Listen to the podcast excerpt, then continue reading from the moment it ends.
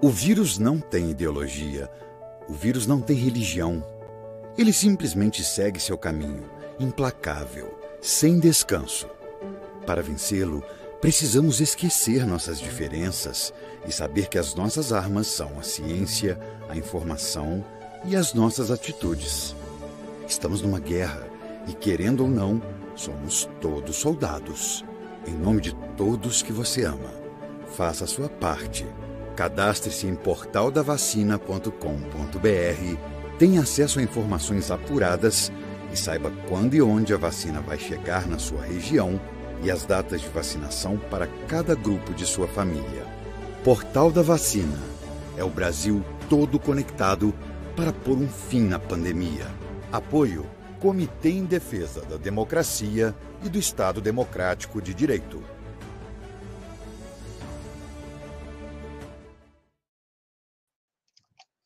Boa tarde, boa noite.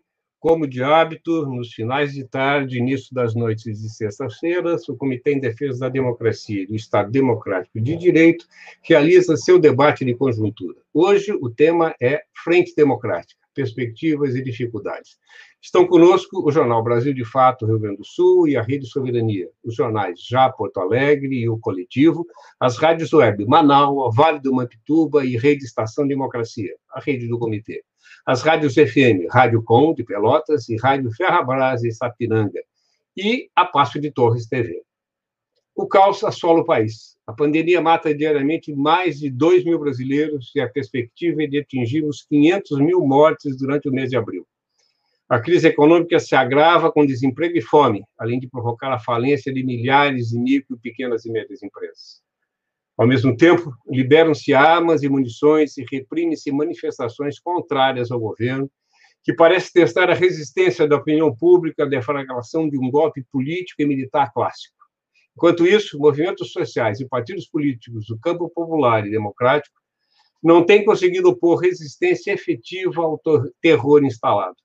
Só na última semana, com a anulação das condenações de que foi vítima o ex-presidente Lula, e após o seu discurso, alguma possibilidade de ação conjunta parece começar a se esboçar. Para tratar desse tema, reunimos aqui lideranças políticas experientes e expressivas. Carlos Lupe, presidente nacional do PDT, ex-ministro do Trabalho, Luciano Medeiros, presidente nacional do PSOL e ex-presidente da Fundação Lauro Campos, Ricardo Coutinho, vice-presidente nacional do PSB e ex-governador da Paraíba e deputado federal. José Disseu de Oliveira e Silva, ex-presidente do PT, ex-ministro-chefe da Casa Civil da Presidência da República, que vai entrar um pouquinho atrasado, mas vai entrar. Para fazer jus a esse grupo especial de debatedores, temos uma dupla especial de mediadores. Marcelo Auler, jornalista e escritor, recebedor de dois prêmios ESSO de jornalismo e atualmente editor do blog Marcelo Auler Repórter. Malisa Fernandes, especialista em planejamento estratégico e políticas públicas, fundadora do Movimento de Trabalhadoras Rurais Margaridas. Quero anunciar ainda que no dia 2 de abril teremos novo debate com esse mesmo tema, e para ele já temos a confirmação da participação de Miguelina Vecchio, do PDT, e aguardamos confirmação de Gleisi Hoffmann, do PT, Manuela Dávila, outra representante do PCdoB, e Luísa Erundina, outra representante do PSOL, que já foram todas contatadas. Passo a palavra agora para a Marlise Fernandes fazer suas considerações iniciais e, imediatamente, ela passará por o Marcelo, que conduzirá os trabalhos. Minha saudação a todos que participam desse debate em nome do comitê, quero aqui, no início né, desse diálogo, expressar eh, que nós temos uma preocupação com o clamor que vem dos movimentos sociais, das organizações, das lideranças, de uma parcela significativa da população brasileira que tem a esperança de uma união das forças democráticas, democráticas do país na perspectiva de enfrentarmos o caos sanitário, social e econômico que o país está mergulhado graças a um governo negacionista e de extrema direita. Aquelas dificuldades locais e regionais que já uh, presenciamos e vivenciamos em outros momentos serão possíveis de serem superados pelo esforço das lideranças que hoje aqui estão a partir desta situação em que o país vive? Teremos condições de construir essa união das forças democráticas, esse é o tema central no debate que vem ocupando muito os diálogos e a construção de todos e todas que integram o nosso comitê aqui no Rio Grande do Sul. Marcelo, contigo. Boa tarde a todos, boa tarde, Benedito, boa tarde, Marlise. Eu agradeço a oportunidade de estar participando aqui desse debate do Comitê de Defesa da Democracia e do Estado Democrático de Direito, com essas lideranças políticas bastante significativas. Nós estamos aqui, a princípio, para conversar sobre a possibilidade de uma frente ampla para fazer combater tudo que nós estamos vendo de desmandos aí. Agora, é, o Benedito fez uma introdução que mostrou o caos que a gente vive nesse país. Abrindo a primeira página do site da Folha de São Paulo, tem lá: expectativa de alta de desemprego é maior de 26 anos. Pessimismo com economia de Bolsonaro bate recorde. 38% dos brasileiros pretendem pedir novo auxílio emergencial. Bolsonaro pede anulação de normas e diz que governadores não podem fechar serviços. Esse é o caos que a gente vive. Eu vou começar esse debate antes de perguntar sobre frente. Eu vou filmar aqui, mostrar aqui uma camiseta que eu estou usando do nosso querido e saudoso Enfio lá nos anos 70, ele fez essa gravação com a Graúna, com o Zé Bode, com o Orelhano, perguntando: estão vendo alguma esperança? E eu refaço essa pergunta para os nossos líderes políticos que estão aqui. Juliano, Ricardo Coutinho, Carlos Lupe, Zé Dirceu, quando chegar. Vocês estão vendo alguma esperança à frente do país?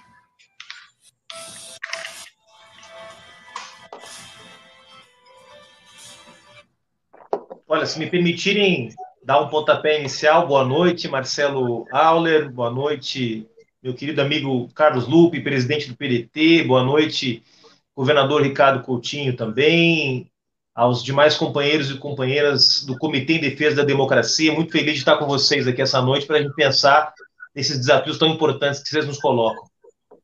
Sim, há esperança, há esperança porque o mesmo povo brasileiro que nas últimas eleições levado pelo desespero, pelo ceticismo com a política, levado pelo canto da sereia da Operação Lava Jato, da deterioração das condições de vida, elegeu com 57 milhões de votos esse criminoso, que é o Jair Bolsonaro.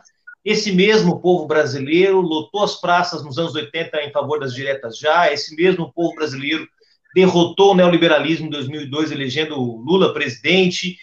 Portanto, povo brasileiro não está fadado à desgraça, não está fadado ao sofrimento, não está fadado ao retrocesso. Esse mesmo povo é capaz de produzir mudanças importantes. Esse mesmo povo é capaz de produzir redes de solidariedade, processos sociais riquíssimos. Esse mesmo povo construiu, nos anos 80, o MST, a, o movimento sindical, a reconstrução do movimento sindical independente, o movimento estudantil. Esse mesmo povo construiu organizações partidárias importantes, como o PDT, o PSB, o PT. Esse mesmo povo reconstruiu os partidos comunistas. Então não há nenhuma razão para acreditar que o nosso povo está fadado à tragédia. A tragédia que nós vivemos hoje é uma tragédia engendrada pelas elites exatamente para fazer avançar, para fazer retroceder, perdão, os avanços democráticos e civilizatórios que o povo brasileiro conquistou ao longo do tempo.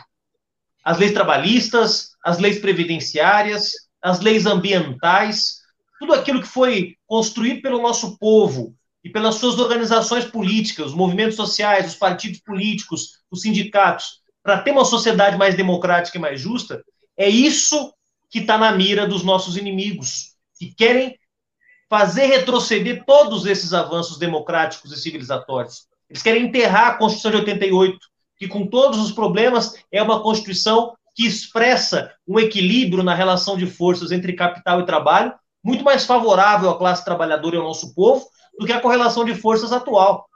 Eles querem desmontar o direito à alternância do poder e, por isso, tiraram uma presidente legitimamente eleita em 2016 com um golpe parlamentar, Eles querem desmontar os mecanismos de controle do Estado sobre a economia, portanto, desmontar a Petrobras, o sistema elétrico, o sistema de água, de energia, ou seja, tirar o Estado daqueles setores estratégicos da economia que fazem com que o nosso capitalismo fosse um pouquinho menos selvagem do que ele tem se tornado nos últimos anos. E eles querem destruir os direitos sociais, porque direitos sociais na cabeça dessa gente não é investimento, é gasto. Então, os nossos inimigos não estão no seio do povo, embora, lamentavelmente, uma parte do povo esteja iludida ainda, dando mais de 25% de apoio ao Bolsonaro. Mas os nossos inimigos estão lá de fora, e por isso eu tenho sim, Marcelo, esperança de que a gente possa virar essa página com unidade, com serenidade, com combatividade, sem cair no canto da sereia das velhas alianças com aqueles que hoje nos oprimem. Nós temos condição de virar essa página sim. Maravilha. Governador, o senhor vê esperança? Depois eu passo direto a palavra para o Lupe, por favor. Boa noite, meu caro Marcelo Auler, boa noite, Carlos Lupe, Juliano, eh, companheiros do PDT e do PSOL. Meu abraço também e a Benedito e a Marlise e a todos os companheiros do Comitê em Defesa da Democracia. Olha só, eu acho que esperança é um sentimento que, em, em qualquer ocasião, ele tem que ser construído. Né? Nesse momento, se você olhar para o povo brasileiro, nós vamos ter um choque terrível. Né? O, o, o povo brasileiro, ele, ele está destroçado e desacreditado. Esses últimos anos foram anos terríveis, anos de crença naquilo que não podia se crer, né? tanto a partir do impeachment, da derrubada do governo sem crime de responsabilidade, depois do, do governo Temer, depois a ascensão do que existe pior na política, que é o, o bolsonarismo e o próprio Bolsonaro. E esse povo, ele efetivamente hoje ele não tem qualquer confiança numa coisa chamada Estado Brasil. Né? E isso passa por três coisas, me parecem fundamentais, que nós vamos tentar conversar aqui. Eu não, nessa primeira intervenção não posso falar sobre as três, eu vou falar só sobre uma, mas que é a pandemia, né? A questão democrática em curso e a questão da economia. São três situações extremamente graves. Eu, eu queria, nessa primeira questão da, da, da esperança, né, colocar a questão da pandemia. Eu acho né, que a gente, infelizmente, a gente ainda não viveu o pior. Né? Essas próximas semanas serão terríveis. Né? Eu tenho contato com, com, com, classe de profissionais, com hospitais, com está é, tá faltando tudo. Nós estamos há um ano numa pandemia e nem o governo federal, que já era esperado, porque eles boicotam, eles, eles jogam a favor né, da extensão da pandemia, mas nem os governos estaduais e municipais cuidaram de se pre preparar minimamente de coisas como insumos, de coisas como, como é, bloqueadores neuromusculares, medicamentos, de coisas como agulhas. Agulhas, rapaz. Né? Ou seja, nós estamos no limite dos estoques daquilo que precisaria se conceituar no Brasil como o estado de defesa, a indústria da defesa. Está tudo falhando.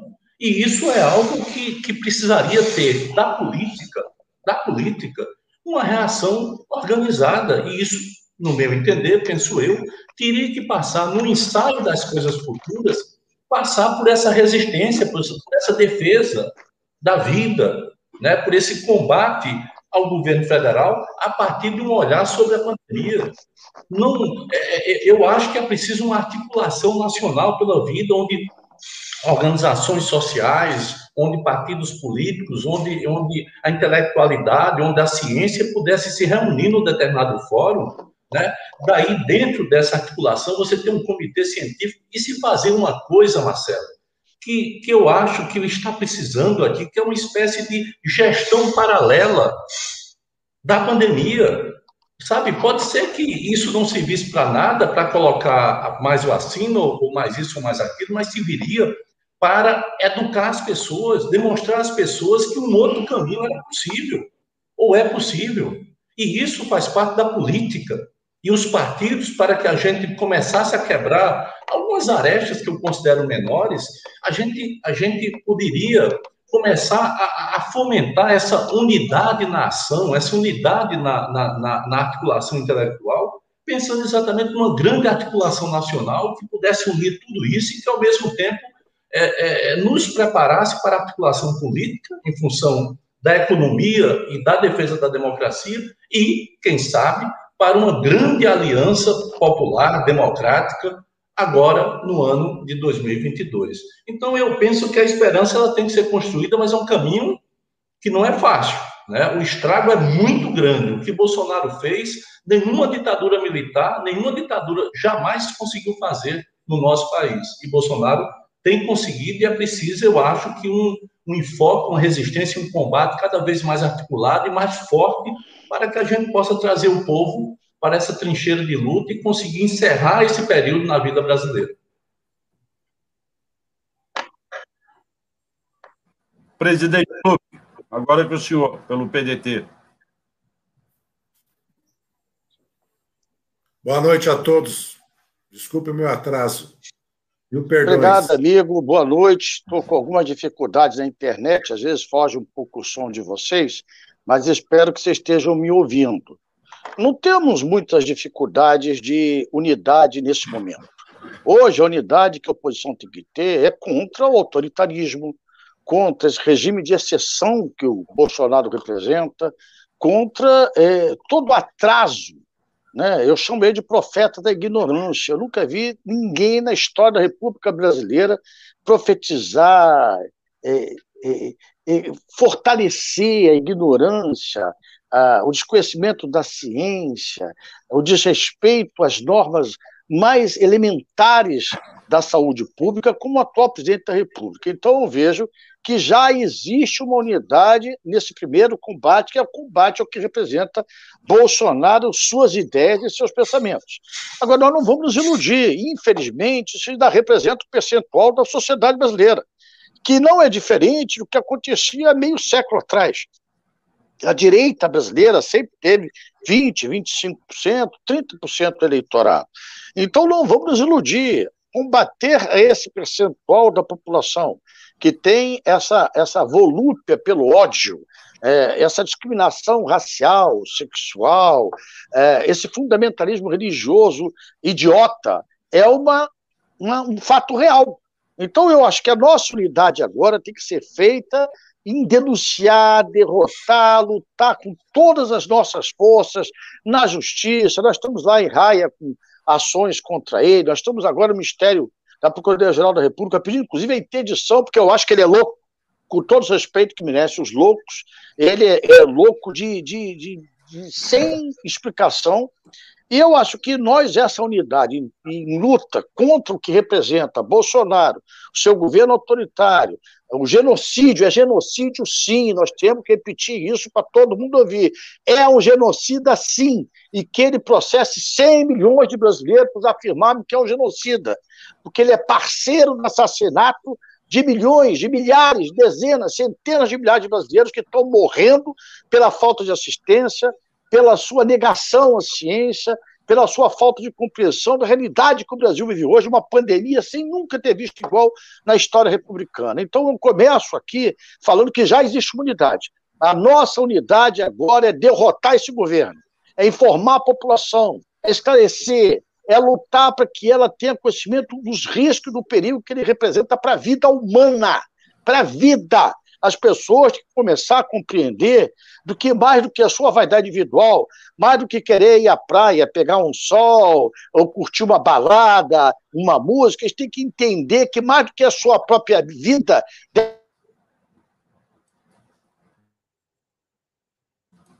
Lupe? Será que o Lupe congelou? Eu acho que ele congelou. Então eu vou repetir a pergunta para o José Dirceu. Boa tarde, Zé Dirceu. Sei que você teve razões para chegar atrasado.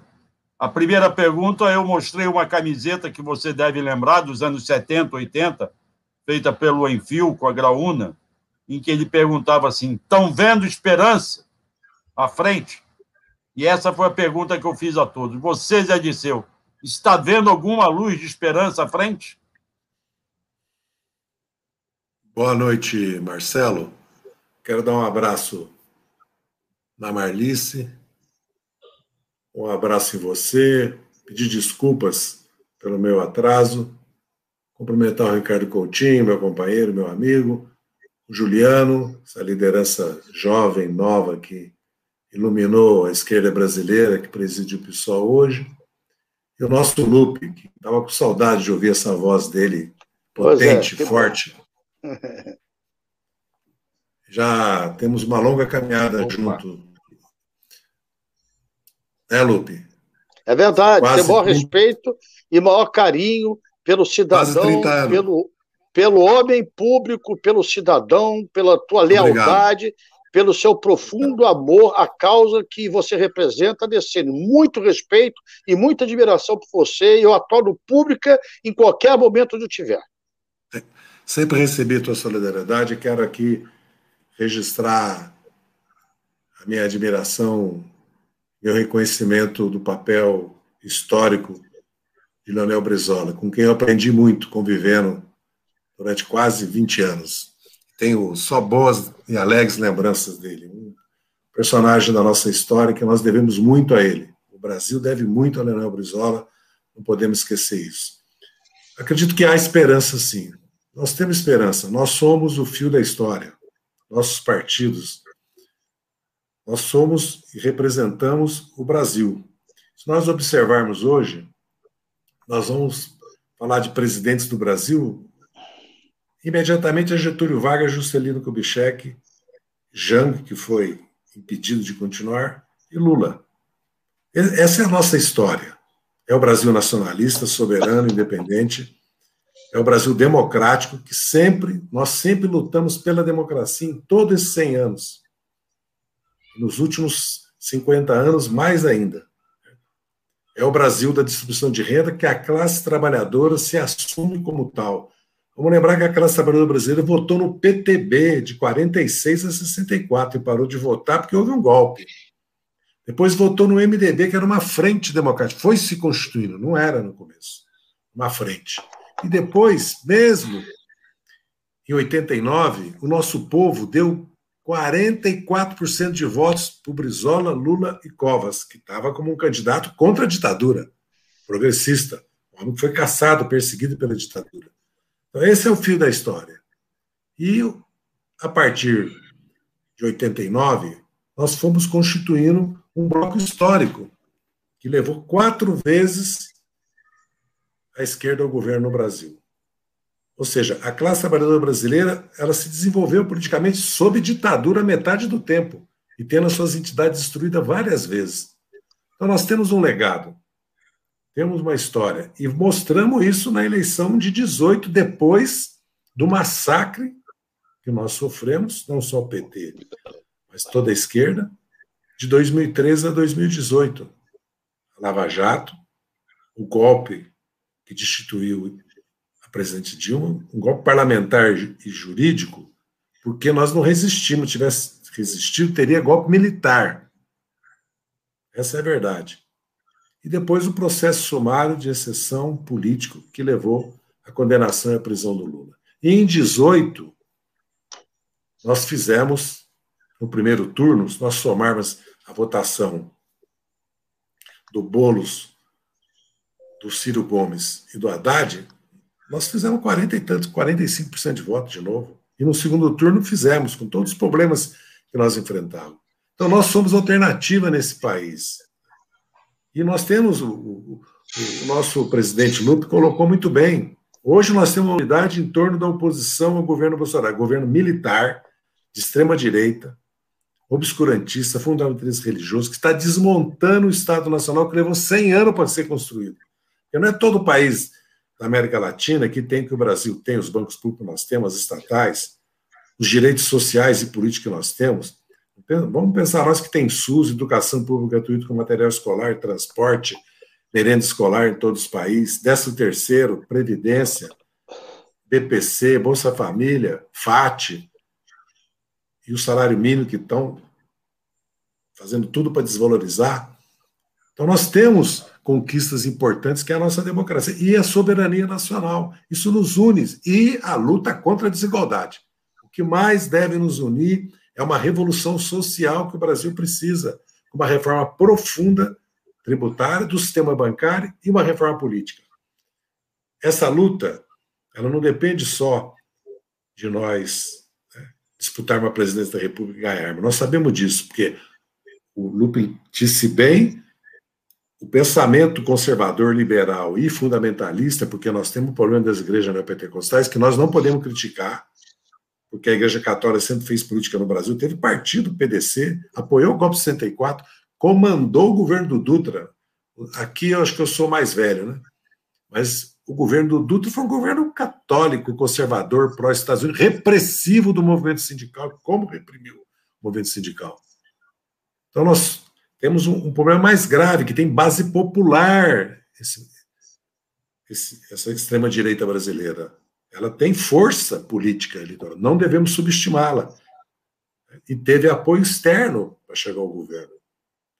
E depois se aliou ao Trump e tentou construir um conservadorismo na América do Sul. Felizmente, o mundo já é outro. Com Biden, com a vitória na Bolívia, na Argentina, no Equador, com os levantes no Chile, na Colômbia, no Equador, na Bolívia, e mesmo com a votação municipal após a derrota para presidente da República no Uruguai.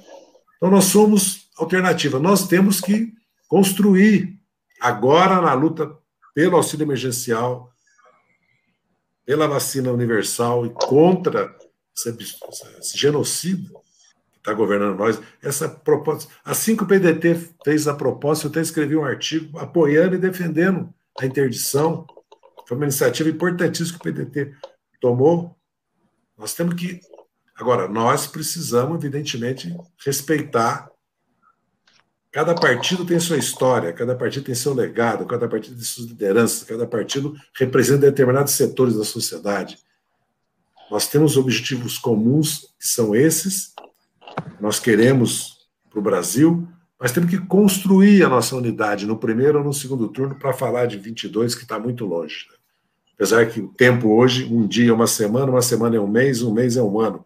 Nós estamos vendo o que aconteceu com essa decisão do Faquin e com a votação da suspeição do Moro, que está ainda na segunda turma, como é que mudou a conjuntura política. Felizmente, porque deu esperança que nós podemos juntos derrotar o bolsonarismo e construir o país. O importante agora é que tenha uma mesa comum.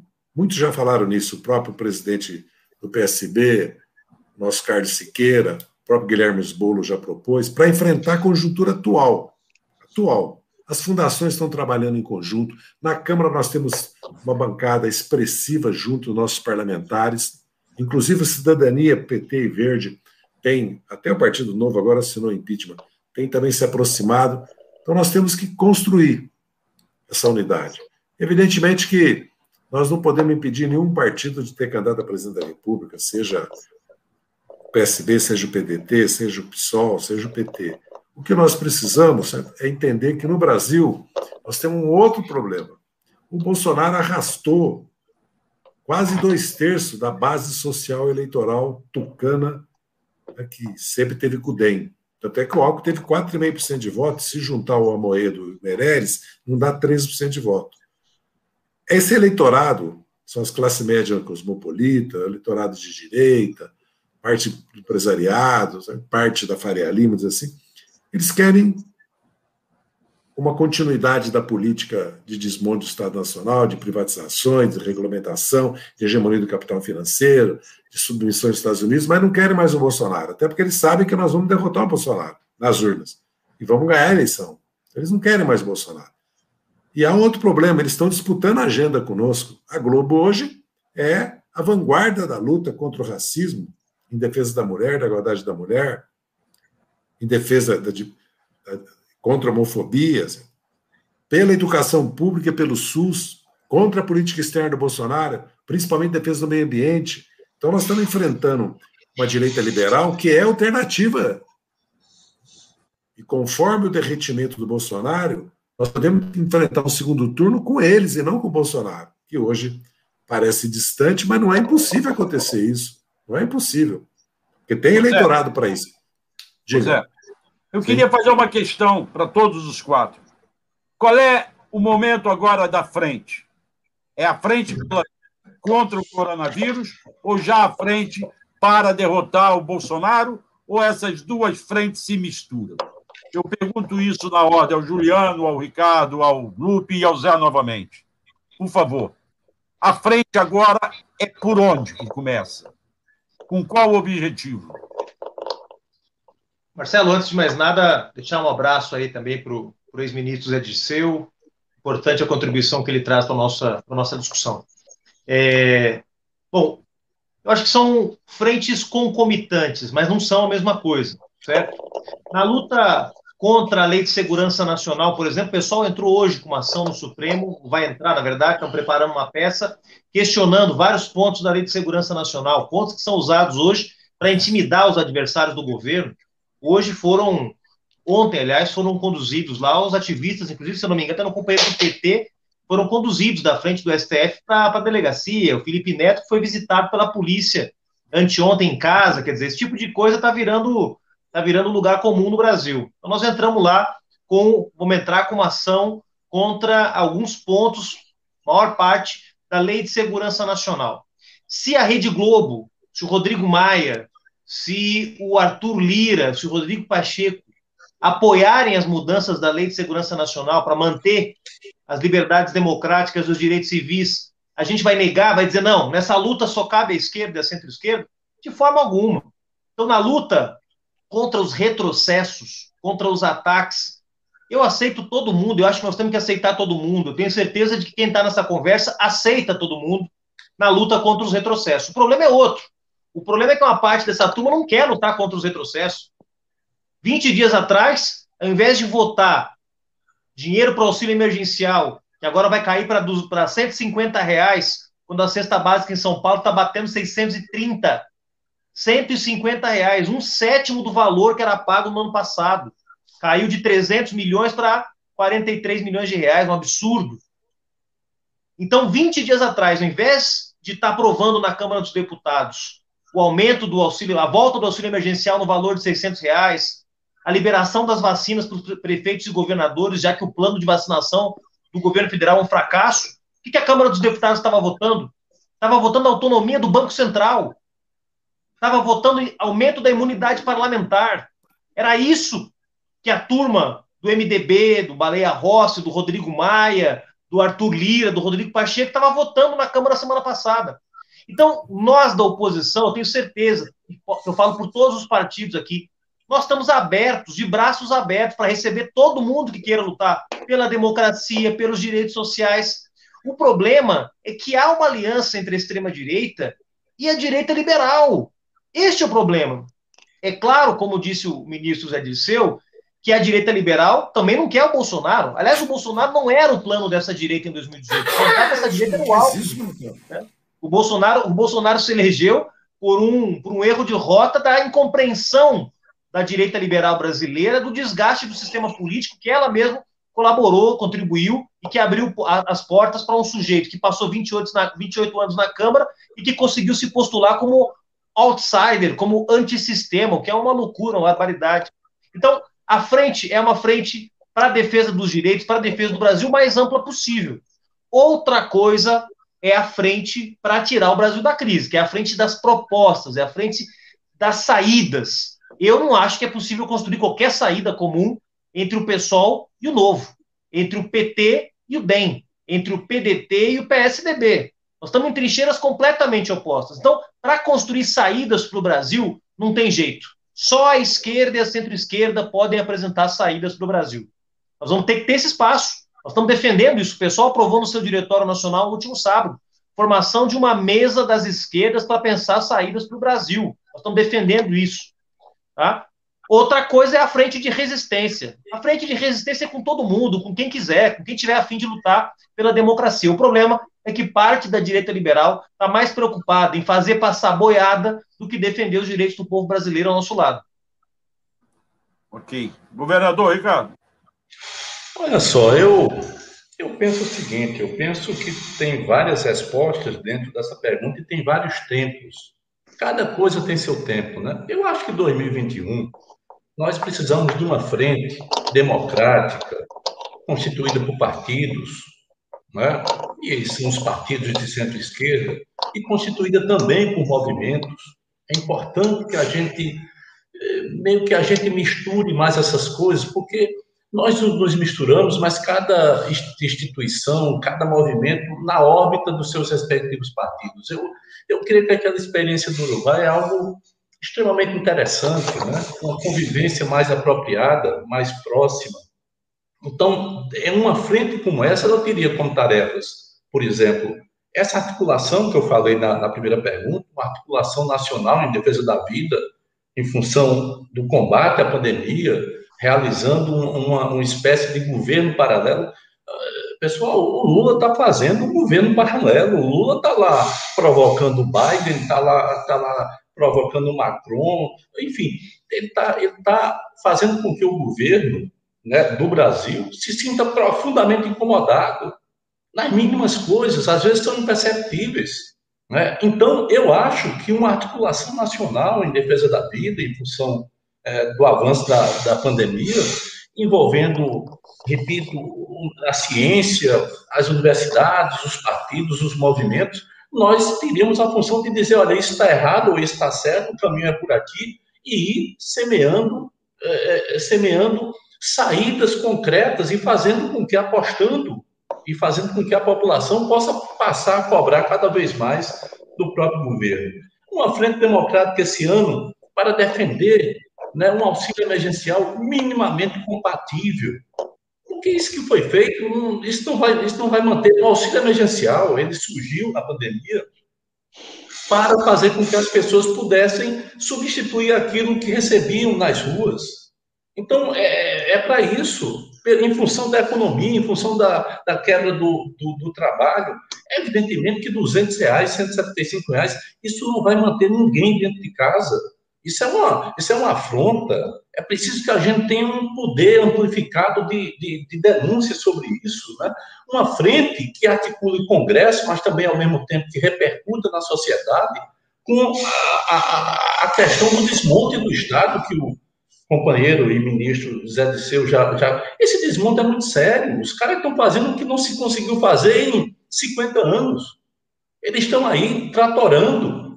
Né? Bolsonaro vai, diz um absurdo ali, diz uma provocação, e a gente vai lá para poder reagir àquela provocação e vai passando as coisas, as coisas estão, estão acontecendo. Né? Acho que uma, essa frente essa frente nossa de partidos, tem que pautar este ano a questão da luta contra a carestia. As pessoas estão sem poder comer. Está muito caro as coisas. E, finalmente, eu acho que essa frente, para este ano, repito, né, ela deve começar a conversar sobre um programa básico, sobre pontos que nos unifiquem, mesmo que no próximo ano, quem sabe, possa não ter unidade, eu espero que tenha, né? Eu, eu, eu, eu acho que é, é esse, esse é um momento muito especial para o Brasil. Nós não estamos diante de um, de um governo dito de direita, nós estamos diante de um, de um desastre. Né? Nós estamos diante de algo muito pior do que qualquer ditadura que nós passamos. Nós estamos diante de uma, de uma desestruturação total da sociedade.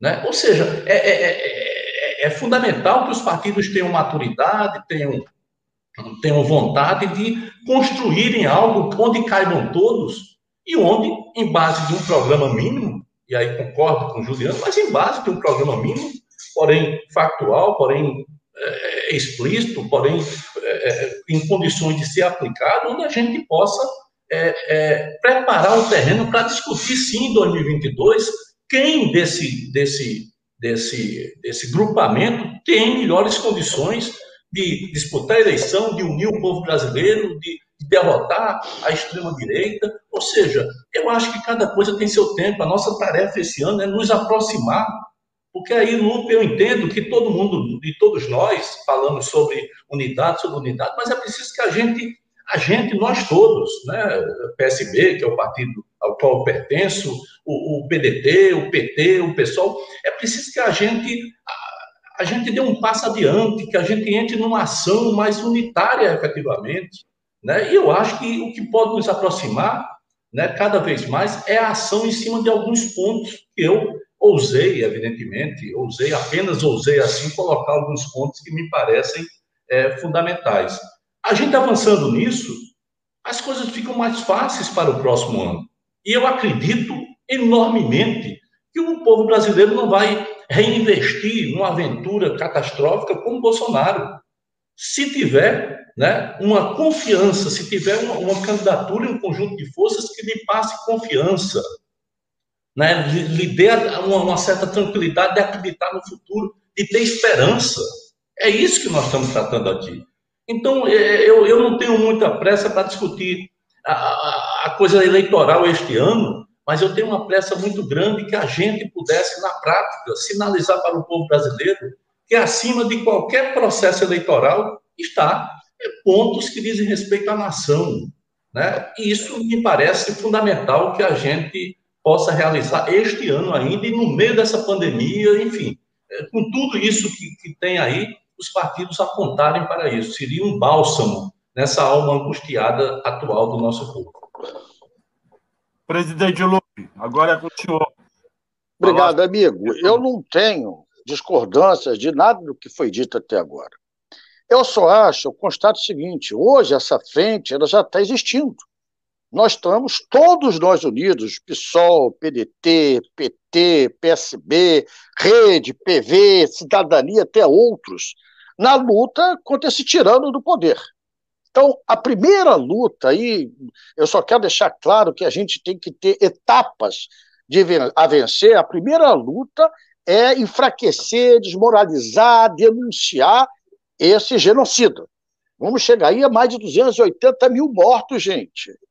280 mil mortos, nem a ditadura fez isso. Pela competência, pela omissão, pelo descaso. Não, pelo, ele incentiva a morte porque ele, quando incentiva a aglomeração, o não uso de máscara, desmoraliza as vacinas, as ações da ciência, ele está favorecendo a morte das pessoas. E ainda tem 25%, 30% da população que dá respaldo a isso. Então, eu acho que a nossa luta agora, de imediato, hoje, amanhã, depois da manhã, é o que nós já temos feito. Já está construída uma unidade ampla, como falou o Juliano, amplíssima, de combate a esse ditador de plantão. Autoritário, ignorante, despreparado, odiento. Essa é a luta de hoje. A outra é consequência. Nós não podemos, como falava o velho Brisa, disse, não podemos botar a carroça à frente dos bois. Né? Vamos cada um caminhar no seu tempo. O tempo hoje é muito grave. Amigo Ricardo Coutinho, amigo Juliano, parceiros de luta e de vida. A gravidade hoje é que eu não sei se amanhã eu estou vivo. A gravidade hoje é que dezenas de milhares de brasileiros, antes da eleição de 2022, não estarão aqui para votar. E a gente não combatendo essa realidade, não denunciando, não lutando como nós já estamos fazendo, registro, com todas as forças possíveis, nós não vamos chegar em 2022. Então, o nosso desafio prático, concreto hoje é trabalhar para esse crescimento, informação, combate à ignorância a cada dia, a cada momento, para vencer esse profeta da ignorância. Essa é a etapa de hoje. E ela, naturalmente, vai construir o ambiente de um projeto para o Brasil. Um projeto para o Brasil não pode surgir colocando o nome à frente do projeto. Ter que ser um projeto. Que Brasil nós queremos? Qual será o Brasil da manhã? Essa discussão de Estado mínimo, Estado máximo, está retrógrada, está atrasada, está superada. O Estado que nós queremos é o Estado eficiente. Está aí o SUS sobrevivendo, dando exemplo ao mundo, com toda a deficiência de um governo que sequer se organizou para comprar vacina. É o SUS, é do governo. Né? Hoje, o, o SUS está atendendo aos pacientes da iniciativa privada, das clínicas privadas, dos planos de saúde, porque não tem mais vaga nos planos de saúde privados, aqui no Rio, em São Paulo, em várias capitais brasileiras. Então, a luta hoje é a luta pela vida. A luta hoje é pela conscientização das pessoas que não podem mais acreditar na desgraça que se abateu sobre o Brasil, que quem votou por desconhecimento, quem votou por qualquer tipo de razão que não tenha razoabilidade, tem que ser resgatado. E em cima disso, em cima de derrotar esse maior inimigo, em cima de derrotar esse Hitler do tempo moderno, desculpe o exagero, mas é o que eu penso. Senhor Bolsonaro é um Hitler do tempo moderno. É um Hitler, é o Belzebu, que está na Bíblia, que ele gosta muito de usar a Bíblia. A Bíblia diz odiai-vos uns aos outros. A minha diz amai-vos uns aos outros. Eu sou espírita cadecista, sou 2% da população. Mas a Bíblia que eu leio está amai-vos uns aos outros. A lei está odiai-vos uns aos outros. Nós temos que derrotar isso. Isso é hoje, isso é real, isso é uma ameaça. A partir do momento que a gente derrote na consciência popular, derrote no discurso, consiga esclarecer, consiga informar, fica mais fácil construir um projeto para o Brasil de amanhã. É o que eu penso. Disseu, a palavra é contigo novamente, e eu fico me questionando aqui se a gente está falando de frente, está falando de eleição, significa que o Bolsonaro chegará até o final da gestão dele?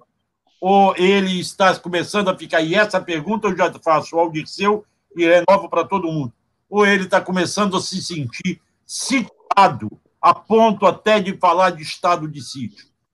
Essa é uma questão concreta. Teremos Bolsonaro até 2022?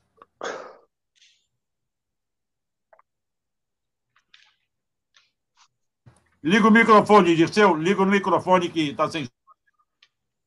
Eu desliguei o microfone porque a minha filha de 10 anos invadiu aqui o escritório aos gritos aqui. Ela está nervosa comigo já.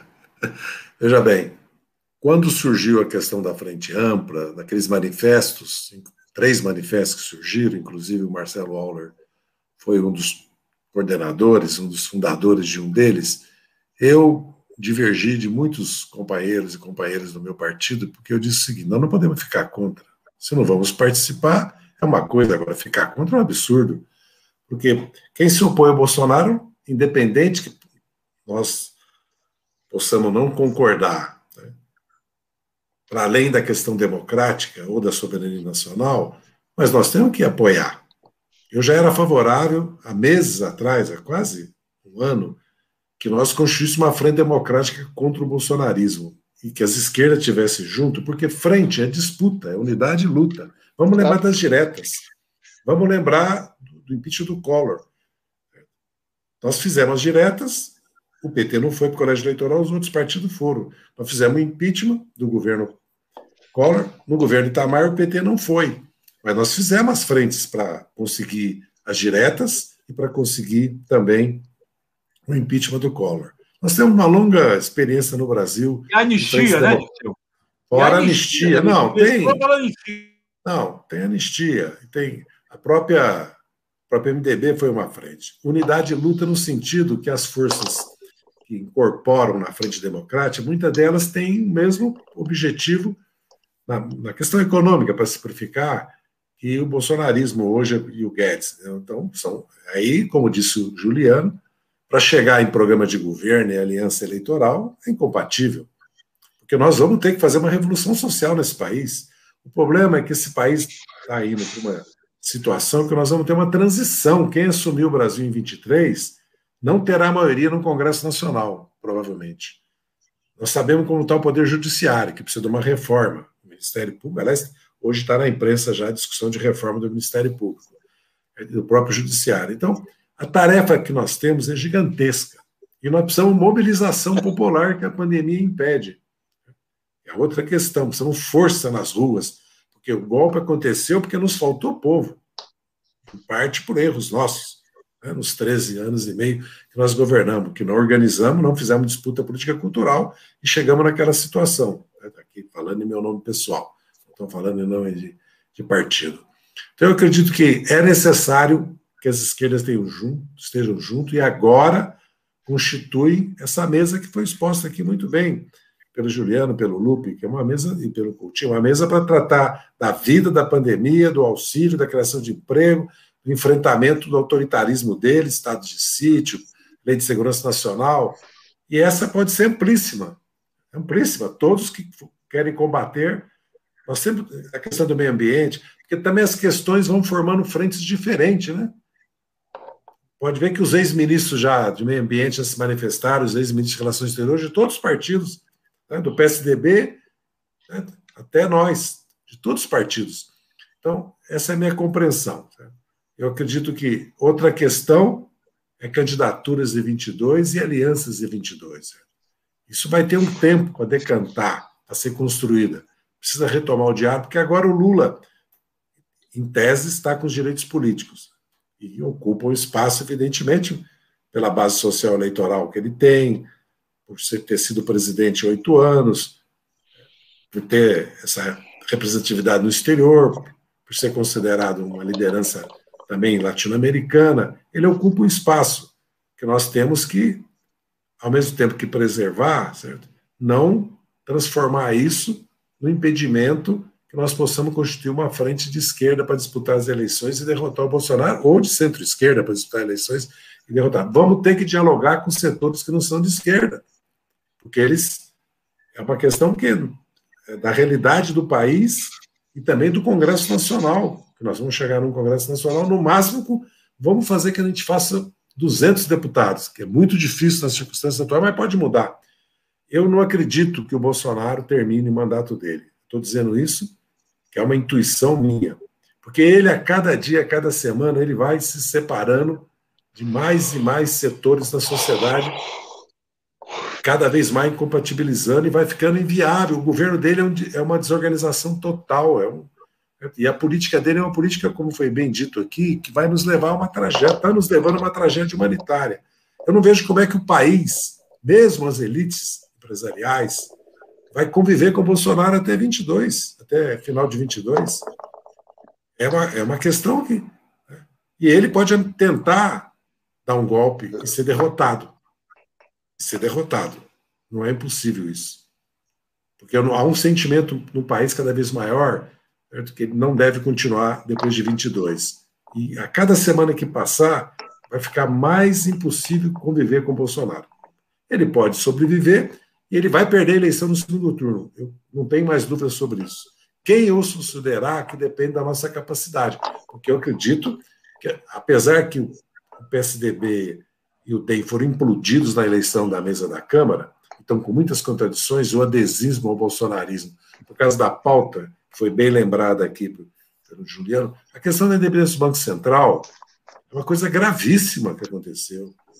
Nós entregamos aquilo que nós conquistamos da ditadura, que é o poder de iniciativa orçamentária e financeira. Não foi para o presidente da República, para o ditador, não. Foi para o BC, a porta giratória do mercado financeiro, que é o que tem de mais grave no país, que são os juros, a concentração de renda, o rentismo, a especulação, a dívida pública vai pagar 500 bilhões de novo esse ano, quando no mundo não paga nem 100. Na maioria dos países o juro é negativo. Negativo. Fora a expropriação da renda nacional do juro ao consumidor, às famílias e da estrutura tributária. Então, nós estamos vivendo uma situação que essa PEC 186, essa independência do Banco Central, entregar a política cambial. Quem faz hoje política monetária, fiscal, cambial, tributária, de crédito é o Banco Central. É uma coisa. Nós fizemos. É um crime que fizeram contra o país. Então, veja bem a nossa tarefa em 2023. Nós vamos ter que desconstituir isso e reorganizar. Então, é uma tarefa que depende de uma aliança muito ampla para fazê-la. E as contradições serão enormes. Serão enormes. Porque nós queremos avançar para as reformas estruturais. Mas, até hoje, né, Lupe, as reformas de base, no fundo do Jango. Parece inacreditável é depois, depois de 50 anos, mas é isso. Né? As reformas, nós sempre lutamos por elas no Brasil.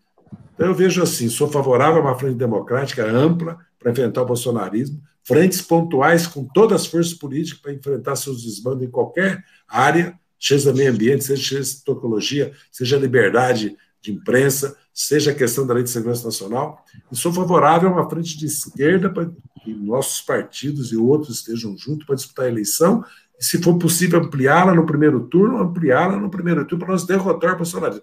Mas essa é uma questão que nós temos que ter humildade, diálogo entre nós, não colocar nenhuma pré-candidatura definitiva e procurar construir um programa que também nós temos diferença na construção do programa, que nós temos que que as circunstâncias vão ditar também o programa. E quanto mais ele ficar autoritário, quanto mais for o desmonte, mais dificuldade nós vamos ter que fazer no primeiro momento de um programa mais radical, entendeu? apesar que nós possamos tê-lo né, como objetivo, porque essa é a realidade. Essa é a realidade. Eu não vejo condições internacionais para um golpe de Estado no Brasil. Ainda que deram na Bolívia, deram três parlamentares, né? Deram no Paraguai, Honduras e no Brasil. Eu não vejo. Mas nós temos que estar preparados para isso também.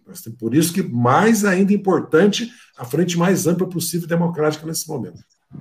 Juliano, como que você vê essa questão? Bolsonaro está sitiado ou está falando muito em estado de sítio porque está confiante de que ele pode eu vou pedir aos outros participantes que, enquanto o Juliano responda, é, desliguem o microfone, porque de algum microfone está saindo muito barulho de fundo aí.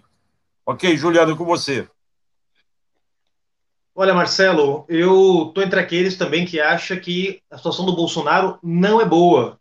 Não é boa. Primeiro porque as informações que nós dispomos não são informações, obviamente, de dentro do Palácio do Planalto, porque nós não temos nenhuma interlocução com essa gente, mas é de que não há conforto entre os militares, por exemplo, da, do peso que eles estão carregando, já desde a presença do Pazuello no Ministério da Saúde, com mais de 3 mil mortes por dia. O Exército, pessoal, foi para o governo Bolsonaro para ganhar dinheiro. Foi para isso que os militares se enfiaram no governo Bolsonaro, com mais de 3 mil cargos de confiança no primeiro e no segundo escalão. Eles não estão lá para dar golpe militar, não estão lá para pegar essa, essa bomba que é hoje o governo federal. Eles querem ganhar dinheiro. Estão incomodados cada vez que o Bolsonaro dá uma declaração dessa de estado de sítio, de que vai fazer, vai acontecer. Isso gera um desconforto. Então, eu não acho que tem ambiente, nem ambiente no país, nem é vontade das elites e nem é a, a, a intenção das Forças Armadas. O que o Bolsonaro faz, isso sim, é preparar milícia. Isso eu tenho certeza de que ele opera na lógica de formar aí um, uma, um pequeno exército de extrema-direita, de gente, né, os corpos francos, como havia no fascismo, né, criar pequenos, pequenas unidades paramilitares aí, de milicianos, de gente fora da lei, de gente de extrema-direita, clube de tiro, esse tipo de coisa. Isso eu acho que ele trabalha para viabilizar. Está aí agora, recentemente, o decreto, o novo decreto que flexibilizou o acesso às armas e às munições. Então, não tenho dúvida de que se dependesse do Bolsonaro, haveria um fechamento do regime político, porque essa é a cabeça do sujeito. Mas não há ambiente, eu acho, nem na sociedade, nem no parlamento, nem nas Forças Armadas. Então, eu, eu descarto essa hipótese, assim como, como o Zé Dirceu. E estou entre aqueles também que acham que a situação do cara é difícil. Ele, nas, nos últimos três meses, com o agravamento da pandemia e o corte do auxílio emergencial, que cá entre nós foi uma medida criminosa, genocida, tirar os 600 reais no momento que o povo brasileiro mais precisa é um crime. E isso foi feito num contexto no qual a sua aprovação está despencando. Ah, mas o Bolsonaro está com 30% há muito tempo. Não é só isso. Não é só aprovação do governo. Tem uma responsabilização do governo. Ou seja, cada vez mais gente atribuindo ao Bolsonaro a responsabilidade pela crise que nós estamos vivendo. Isso é importante também para criar esse ambiente de, de isolamento. Eu acho que o Bolsonaro está crescentemente isolado. Tem um elemento que eu acho que é chave. É claro, como disse aqui o, o Zé Dirceu, acho que o Lupe também, tem um elemento decisivo. Qual é a principal contribuição que a oposição de esquerda e centro-esquerda poderia dar para incidir sobre o rumo da política no Brasil? alterando a correlação de forças políticas a partir de uma mudança da correlação de força social.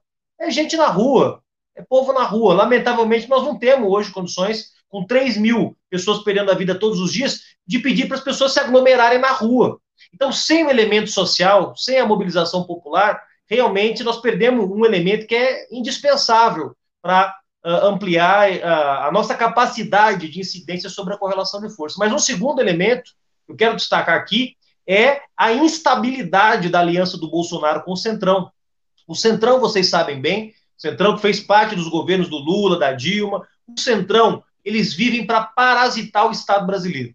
É, ora podem dar uma contribuição para viabilizar o projeto, ora podem se envolver com, com, com, com os piratas, como fizeram com a Dilma em 2016. O Centrão vive para parasitar o Estado brasileiro. Acabaram de pedir cinco ministérios para o Bolsonaro. E se o Bolsonaro não dá? Ah, mas alguém vai dizer, não, mas ele vai dar, porque sim, mas aí, na medida em que ele vai cedendo ao Centrão, o seu governo vai mudando de característica. O Centrão indicou agora uma médica para o Ministério da Saúde, o Bolsonaro vetou. Se essa instabilidade do governo Bolsonaro com o Centrão ela se aprofunda, se abre sim concretamente a possibilidade do governo não terminar, não chegar a 22. Eu acho que nós temos que apostar nessa via. Quero fazer aqui uma proposta pública, que eu tenho certeza que vai ter adesão de todos os dirigentes partidários, o meu querido Lupe, que é presidente do PDT, o Coutinho, que é da direção do PSB, o Zé Dirceu, que é a gente fortalecer o pedido da CPI da pandemia no Congresso Nacional. Já tem vários pedidos, nossos partidos estão engajados, ah, mas a CPI é mais um espaço, não, a CPI é um espaço para, num contexto em que não está tendo reunião presencial da Câmara do Senado, que as comissões não estão funcionando, ter um espaço para amplificar a crítica da oposição e instigar o mal-estar da direita liberal com o governo, que é um mal-estar real. Eles estão ganhando, porque a política econômica que eles representam no Congresso é a política econômica do Paulo Guedes, mas nem o Paulo Guedes mais consegue fazer avançar toda a agenda. Tem uma obstrução da agenda do Paulo Guedes por conta da pandemia. Então, eu acho que sim, é possível amplificar o isolamento do Bolsonaro, sim, é possível abreviar esse sofrimento, essa tragédia que é ter um governo de extrema direita no Brasil, e sim, é possível constituir uma transição para chegar na eleição de 22 em melhores condições de viabilizar uma candidatura ou algumas candidaturas do campo popular com possibilidade real de vitória. Maravilha. Governador Ricardo, o senhor também pensa que o, Bolsonaro está cada vez mais acuado? Ou, quando fala em estado de sítio, na verdade, ele está sendo sitiado? Eu, eu acho, Marcelo. Depois eu passo para o Benedito Tadeu, que vai fazer pergunta aos senhores também. Ok. É, eu acho que essa conjuntura que a gente está vivenciando é muito instável. Né? Mais do que nunca, tudo que é sólido está desmanchando no ar rapidamente. Né? Dizer se Bolsonaro termina ou não termina, num país que está morrendo 3 mil pessoas por dia, e não só morrendo, que o governo está empurrando para a morte.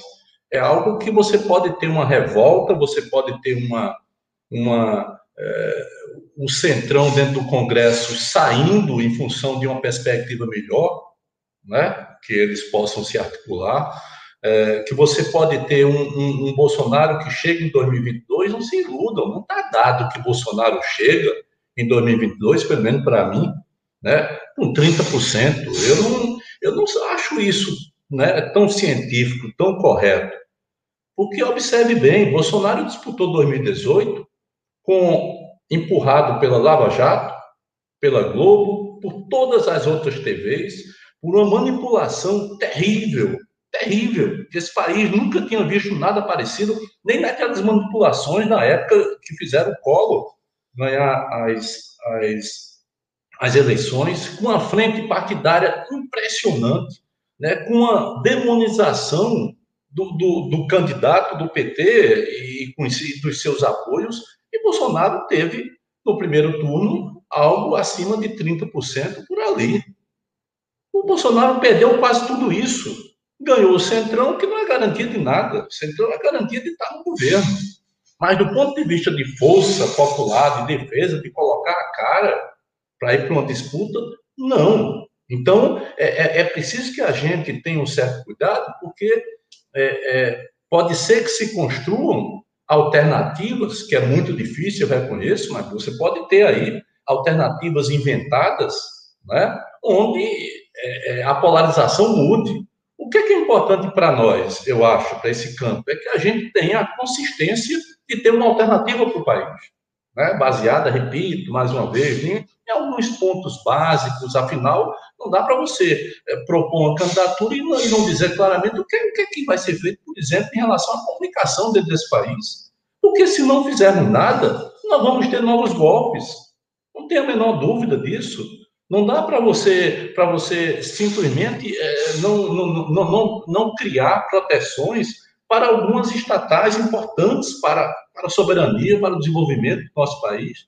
Não é? Então, eu acho que essa que essa conjuntura é muito volúvel, porém, né, até o último dia, eu acho que Bolsonaro acorda e dorme, ele, ele pensa em alguma interrupção democrática. Ele não joga esse jogo, ele não tem capacidade para isso. Como é, que, como é que um governo vai chegar em 2022 nos debates, que ele não vai mais fugir, ele não vai mais ter como fugir?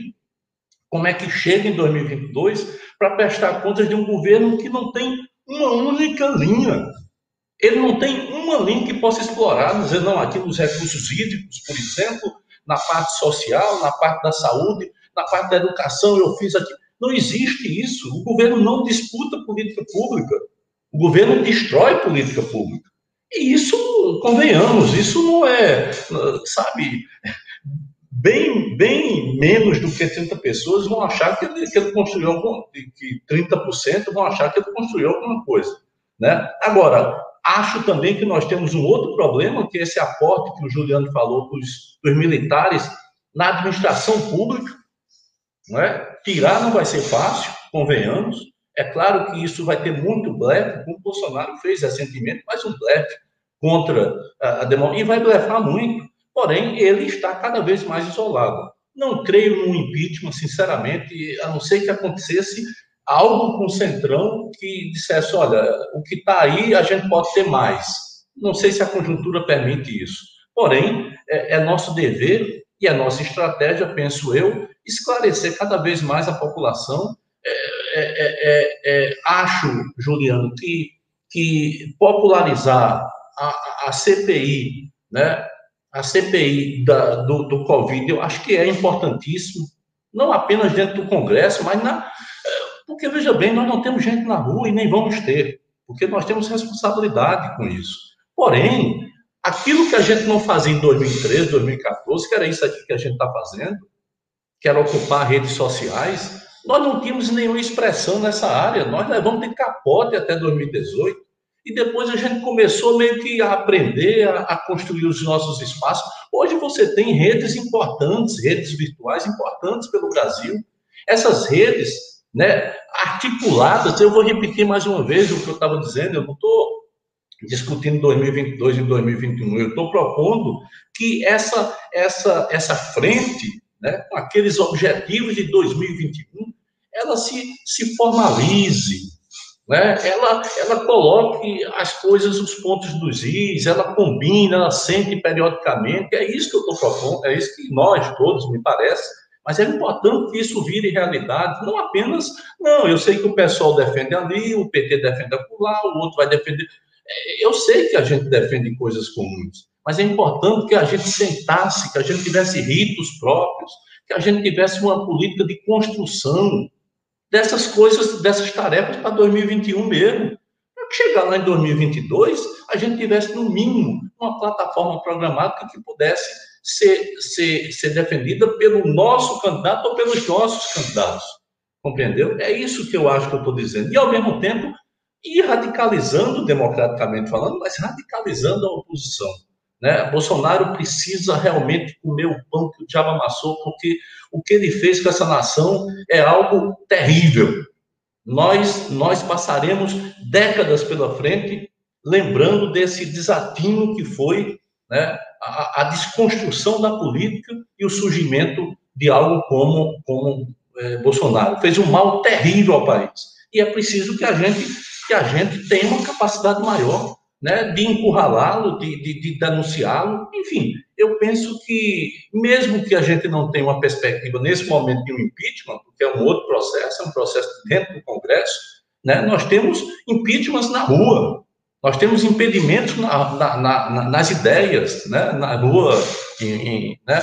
Então, eu acho que, que, que esse é um, é um caminho. Né?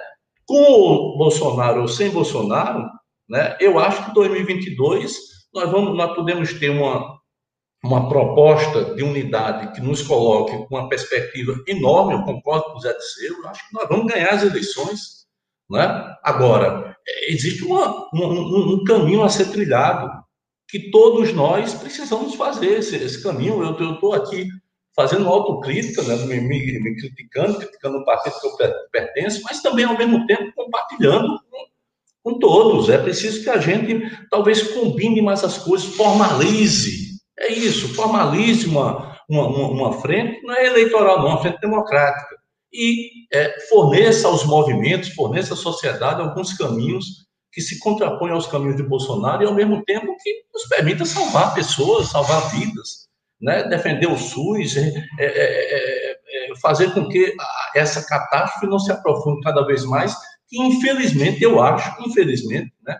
eu estudo um pouco, eu acompanhei muito o movimento sindical na área de saúde, eu, eu sou da área de saúde, é, é, nós vamos ter momentos muito mais críticos. E nós precisamos ter uma, uma, uma, uma voz, né? Nós, nós precisamos ter expressões mais fortes do que simplesmente dentro do Congresso.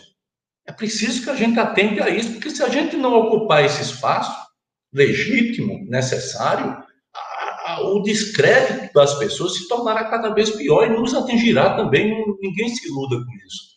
Né? Então, eu, eu, eu, eu penso isso. Com ou sem Bolsonaro, nós temos uma tarefa que irá nos levar, eu não tenho a menor dúvida, né, a uma guinada desse país, a um, um processo de restauração, de reconstrução, de, de, de abertura de novos horizontes, desde que a gente consiga trabalhar né, de uma forma mais organizada, mais convergente.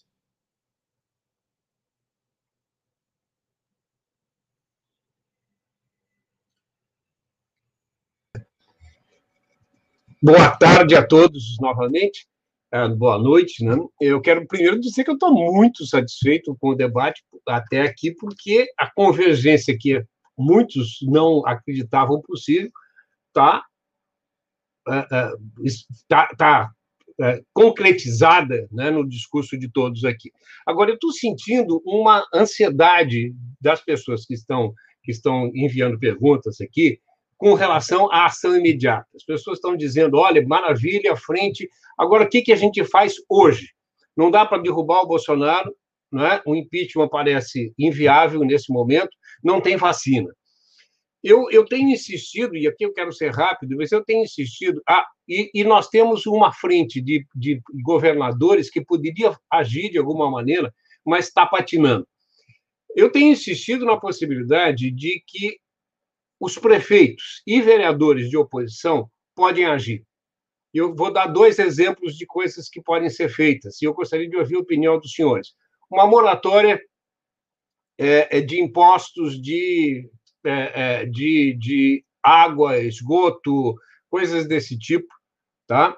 É, até parcelas de, de, de, né, de, de, de CNS e ISS, ISS tá? e é, durante o período da pandemia, né, porque as pessoas estão, as empresas estão falindo, as pessoas não têm como sobreviver. E possibilidade, a possibilidade de uma moeda social Tá? O, o, o, o, Brizola fez isso aqui, o Dante Oliveira fez é, em, em, no Mato Grosso e se faz isso hoje em Maricá. É possível a gente fazer ações concretas para que o povo sobreviva, pelo menos, à pandemia? Eu passo para a Marlise, porque daí ela já engata uma pergunta também, e vocês já respondem ambas. Isso, Benedito. Uh, um abraço aí, está muito bom o debate, é verdade. Eu queria apenas uh, citar três coisas que eu ver se isso resume aqui a discussão. A questão da CPI, que eu acho que é um tema importante, a questão de uma mesa, de uma frente de salvação nacional que trata o problema da vacina, o problema ou a proposição que o Benedito fez, as questões do cotidiano, as mentiras, as fake news, os ataques, as ameaças, o suporte à rede de saúde, aos nossos né, esforçados trabalhadores dessa área. E uma terceira questão que é, durante já se estruturando para após também, que é uma união de reconstrução nacional, algo assim a partir do que vai uh, sobrar depois que conseguirmos dominar essa pandemia, no sentido da morte. Né? Quer dizer, vamos ter um conjunto de dificuldades, então, que essa proposta de unidade possa dialogar com essas três questões: CPI, mesa urgente agora, e uma união para a reconstrução nacional, possa pautar essas três questões de forma, digamos assim, sequencial. Isso. Eu sugiro que o Juliano comece, porque ele tem algo, ele tem que sair. Se os outros. É, eu, ele eu só, eu só ia dele... pedir uma gentileza, que eu também tenho um horário numa. Tá. Logo depois do Juliano, que eu não consegui responder tá. a primeira, para entrar nessa também. Mas vamos com o Juliano, depois eu falo com gentileza. Bem, pessoal, antes de mais nada, agradecer mais uma vez, parabenizar aí o, o Comitê em Defesa da Democracia por essa, por essa mesa, espaço da gente convergir, da gente conversar, da gente se entender. É, primeiro, a questão da Marlise. Olha, Marlise, aqui, acho que como ficou evidente ao longo do debate, estão partidos, setores que estão para lá de abertos, para lá de, de disponíveis para a construção de alianças táticas. Não só entre nós, porque entre nós nós estamos falando de ir além das alianças táticas e, quem sabe, discutir um projeto de reconstrução do país. Estou é, falando aqui de a possibilidade de fazer alianças, inclusive, com setores que até pouco tempo atrás eram nossos inimigos. O problema não é com a gente. A gente quer conversar, a gente quer compor alianças táticas com quem tiver em contradição com o Bolsonaro. O problema é que tem uma parte uh, da direita liberal brasileira que está em contradição com o Bolsonaro, mas não quer sentar para conversar com a gente, porque acha que se fizer isso vai nos fortalecer, vai fortalecer o nosso campo como alternativa para 2022. Está pensando pequeno, o seu João Dório, o seu Eduardo Leite, e poderia ficar aqui o resto da noite mencionando pessoas que não são exatamente bolsonaristas, né, romperam com Bolsonaro, mas que não querem, de forma alguma, afirmar nenhum tipo de pacto. Então, acho que a abertura que nós estamos tendo aqui para dialogar é total. Né? O problema é que há projetos que são divergentes. Né? E aí, podemos voltar no golpe de 2016. Por que, que aconteceu o golpe de 2016? Exatamente porque no interior da coalizão que sustentava a Dilma começou a ter divergência de como é que enfrentava a crise. Se enfrentava a crise com medidas anticíclicas, gerando mais renda para os trabalhadores e para as trabalhadoras, priorizando a proteção de quem estava mais vulnerável, ou se fazia medidas de ajuste fiscal. E o governo fez as duas coisas. Fez medida de ajuste fiscal e tentou proteger direitos. Né? E isso gerou uma, uma implosão da aliança que sustentava a Dilma, jogando parte da coalizão, os setores que hoje formam o Centrão, para uma aliança com o PSDB e o DEM e a deposição da Dilma. Então, qual que é o problema? O problema é que tem setores da elite brasileira que, mesmo não estando satisfeitos com Bolsonaro, não querem conversar com a gente. Então, acho que isso demarca claramente um campo, né, um, uma diferença de campos políticos no Brasil, que nós vamos ter que, de alguma forma, responder no momento certo. É, quanto à, pergunta do professor Benedito, também deixar um abraço para ele, agradecer muito o convite. A gente participou de um outro debate essa semana na Rádio Ferrabras, onde surgiu aqui o convite, fiquei muito contente. É, veja, situação dos municípios e dos estados é muito difícil, tá, pessoal? Teve uma queda vertiginosa no fundo de participação dos municípios, no repasse desses recursos. A arrecadação própria caiu muito. Estou falando aqui da experiência de Belém do Pará, a única capital que o pessoal governa. A situação é dramática em Belém do Pará.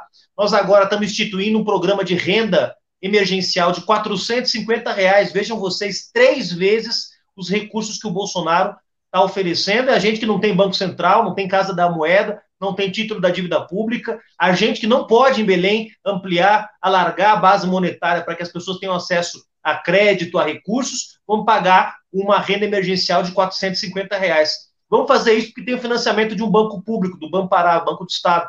Agora, se não houvesse esse financiamento do Banpará, seria impossível pagar o auxílio emergencial que nós vamos oferecer para o povo de Belém. Quem dirá cumprir com outras medidas. Então, a situação dos, dos municípios é muito difícil. E eu estou falando de um município de esquerda, ou seja, um município que não tem nenhum problema de dar o calote que tiver que dar né, em, em setores econômicos que podem esperar para receber. Então, o problema não é esse, o problema é falta de fluxo, falta de caixa. Eu sei que esse é um, é um problema de muitos estados também, independente da, da situação fiscal de cada um é, pré-pandemia, mas é uma, uma dificuldade. Quem tem condições de injetar dinheiro na economia é o governo federal. Então nós temos que mirar as nossas, a, a nossa artilharia é para cima do Paulo Guedes mesmo, é para cima do Arthur Lira, é para cima do Rodrigo Pacheco, que são chefes do Senado e da Câmara, para pressionar. Essa PEC 186 que foi aprovada semana passada é um escândalo, é um escândalo. Reduzir os recursos do auxílio emergencial de 300 bilhões de reais, bilhões de reais para algo em torno de 43 um sétimo do valor. O ano passado, o governo federal injetou quase um trilhão na economia, entre auxílio emergencial, crédito, etc. e tal. E foi isso que fez com que no final do ano nós tivéssemos menos de mil mortos por dia. Nós estávamos na casa de 600, 700 mortos por dia.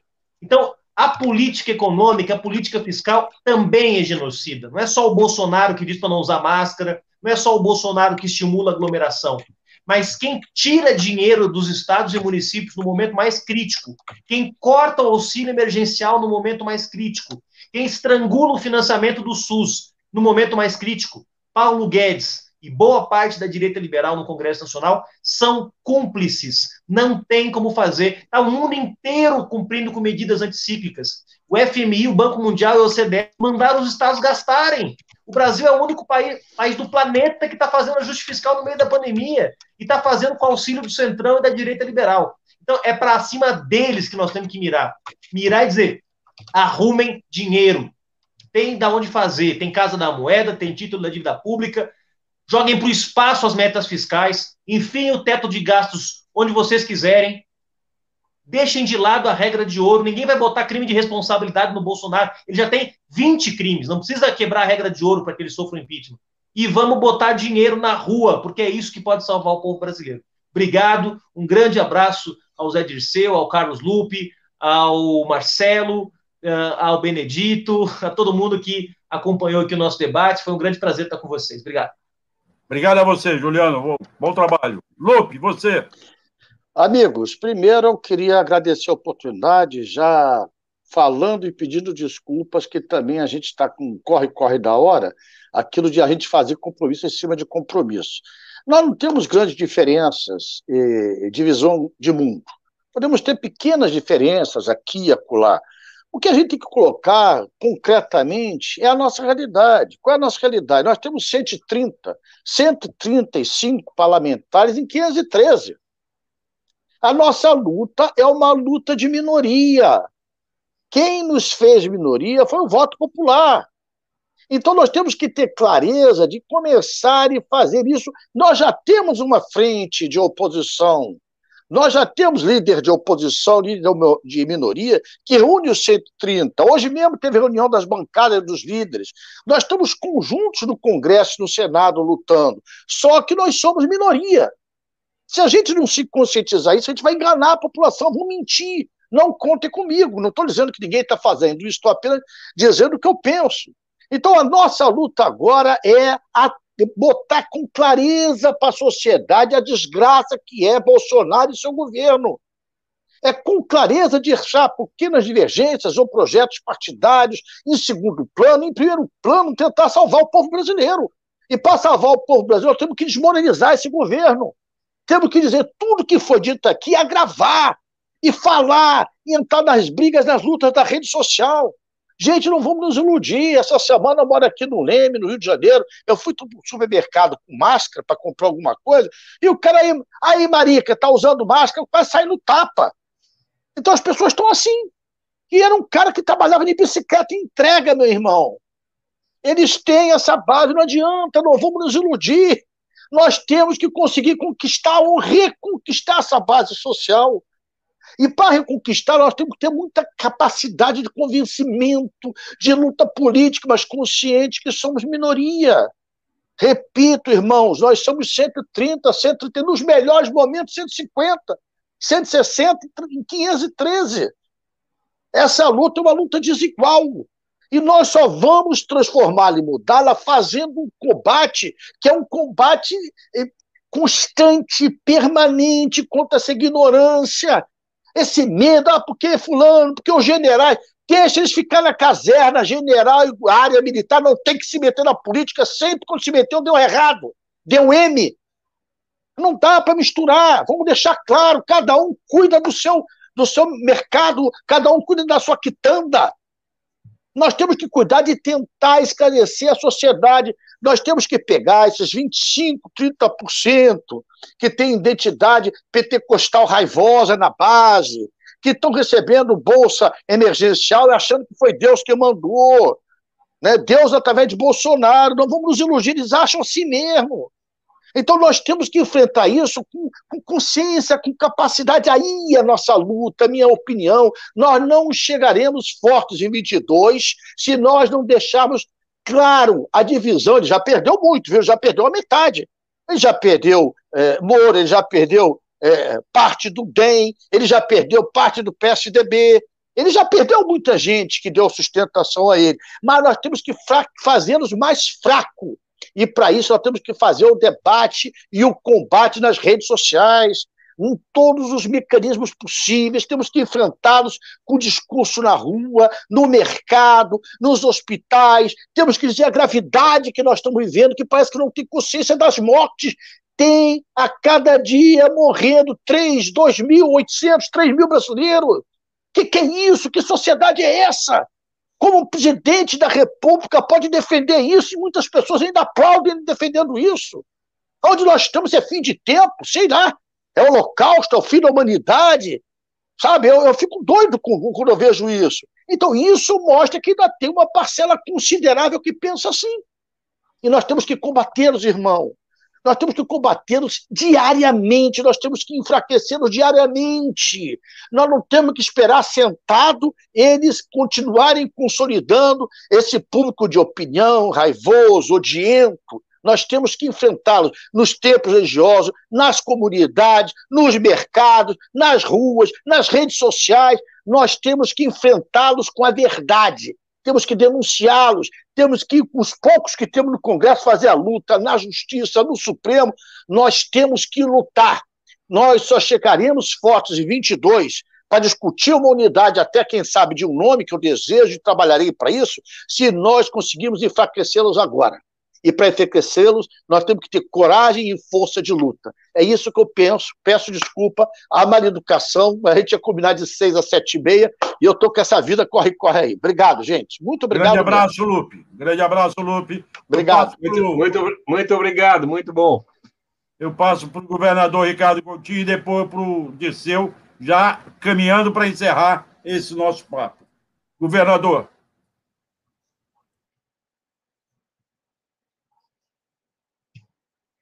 O governador está sem som. Desculpe. Agora, desculpe. É, eu acho que nós não podemos reduzir a nossa atuação, a nossa resistência, e, e sei que nenhum dos debatedores quis dizer isso, mas nós não podemos reduzir ao Congresso. A nossa situação no Congresso, ela é. O Congresso é capaz de votar em uma emenda constitucional em 48 horas, desde que seja para proteger interesse da elite e, e, e, e dar migalhas ao povo, né? a despeito de, de, de, grandes companheiros e companheiras que lá estão, mas efetivamente nós não estamos tendo condições, por razões óbvias, de poder colocar para fora do Congresso as discussões e as decisões que estão tendo ali dentro. Então, a minha preocupação, me parece que a preocupação de algumas companheiras, eu vi aqui a Márcia Galdino, e, enfim, era o que fazer concretamente durante esse ano. Né? Eu acho que, além de ter posições parecidas ou iguais, seria bom para o nosso campo, é isso, que a gente exercitasse a formatação de um organismo, que a gente pode chamar de frente democrática, entre partidos e, e, e, e quem sabe, né, é, coletivos dos movimentos sociais, frentes sociais que aí existam, e a gente começasse a ter uma metodologia de, de pautar alguns temas que sejam os temas para este ano. Eu não estou propondo discutir eleições em 2021, é o inverso, eu vou repetir pela terceira vez aqui. Né? Mas alguns temas são fundamentais. Por exemplo, eu acho que uma gestão paralela, um governo paralelo em relação a essa pandemia, né, vai enfraquecer demais essa, essa, o governo Bolsonaro e o genocídio.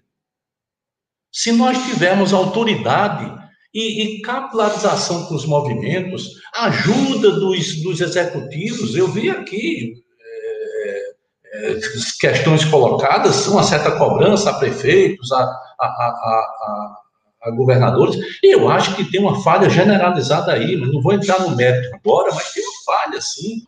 Tem pouca ousadia, né? tem pouca coragem de enfrentar isso. Nós fizemos o mesmo. Nós fizemos o mesmo. Fomos ali atrás, em março, abril do ano passado, de respiradores. Não, não conheço uma experiência, até conheço, Araraquara, Niterói também começou a fazer, mas a gente não teve a, questão da atenção primária à saúde, amigo, você não combate pandemia sem procurar quebrar o nível de transmissão. Isso não, isso não existe. Você pode botar aqui uma fila, milhares de leitos de UTI, que não vai dar conta disso. nós esquecemos a lógica do SUS, que é exatamente a atenção primária à saúde, é saúde preventiva. É, essa é a questão central. Né? E os nossos governos, né, eles não foram muito por aí, não. Convenhamos, concretamente, essa é uma verdade.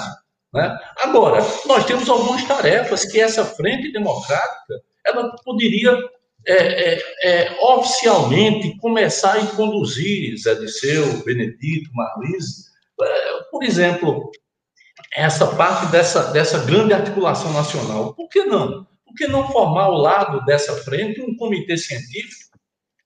Né? Vamos pegar tanta gente aí, as nossas universidades, né, com algumas exceções, entre elas a de Pelotas, que, que tem desde o mês de março, eu venho ali acompanhando, tem feito um, um trabalho, inclusive sendo perseguido pelo, pelo governo, a Universidade Federal de, de, de, de, Pelotas, com o reitor lá. Então, ou seja, juntar o povo que nós temos nessa área da ciência, né, dar uma demonstração de que o caminho, ao invés de ter, ser esse que Bolsonaro, que Bolsonaro apresentou à nação, é um caminho da unidade. Ou seja, vamos, vamos formatar isso né? É, é, é, e ao mesmo tempo começar a falar através dessas redes todas que existem, começar a falar. É importante que a gente fale. Agora, é importante que isso tenha uma condução. Na minha cabeça, a condução seria essa frente democrática, seria o, o, o contraponto ao, ao, ao, governo Bolsonaro e ao genocídio que ele está praticando. A outra questão é, é começar a construir, por que não, nessas reuniões, uma, uma, uma base programática. Ora, ter lá, vamos aqui conversar sobre pontos que nos permitam governar para a maioria a partir de 2023 né, e fazer com que o Brasil saia dessa, desse buraco que se meteu e retome um projeto popular, democrático. Ou seja, isso é necessário fazer agora, porque ninguém faz isso no próximo ano, não. Se fizer isso, se deixar para o próximo ano, não se iluda, é, é apenas uma, uma coalizão, vamos disputar a eleição e cada um vai ter ali sua participação no governo, mas programaticamente nós não vamos avançar. Né? Eu acho que isso é, é, é fundamental. E, ao mesmo tempo, vigilantemente, né? permanentemente. Eu acho que a gente precisa ter os olhos bem aguçados para um, os possíveis de, desarranjos no jogo da democracia. Não se iluda, ninguém, ninguém vai ficar olhando para nós com candidaturas que possam ser viáveis, ninguém vai ficar olhando e dizendo, não, faz parte do jogo democrático. Porque se fizesse parte do jogo democrático, não tinha prendido Lula. Isso é, é óbvio. Né? Então, não tem isso. No Brasil, não tem isso. Para as nossas elites, aquelas mais mais radicalizadas não tem isso.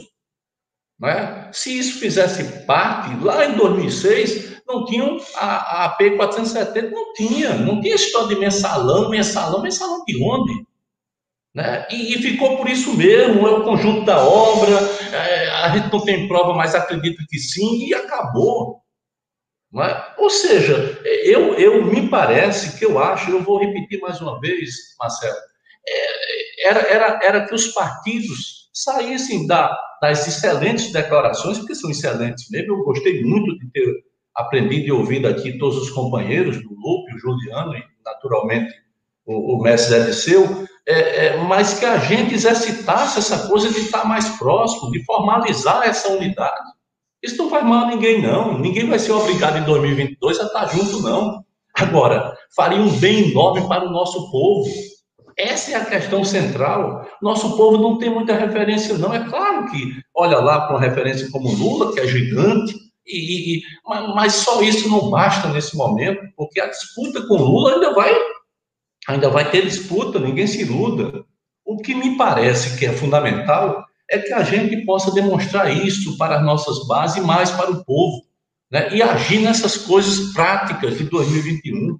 Né? Eu, eu aqui eh, tentei colocar duas ou três coisas como essenciais, mas tem outras coisas também. O importante é que a gente formalizasse, dissesse para o povo brasileiro que nossos partidos e tais e tais e tais movimentos, nós estamos juntos.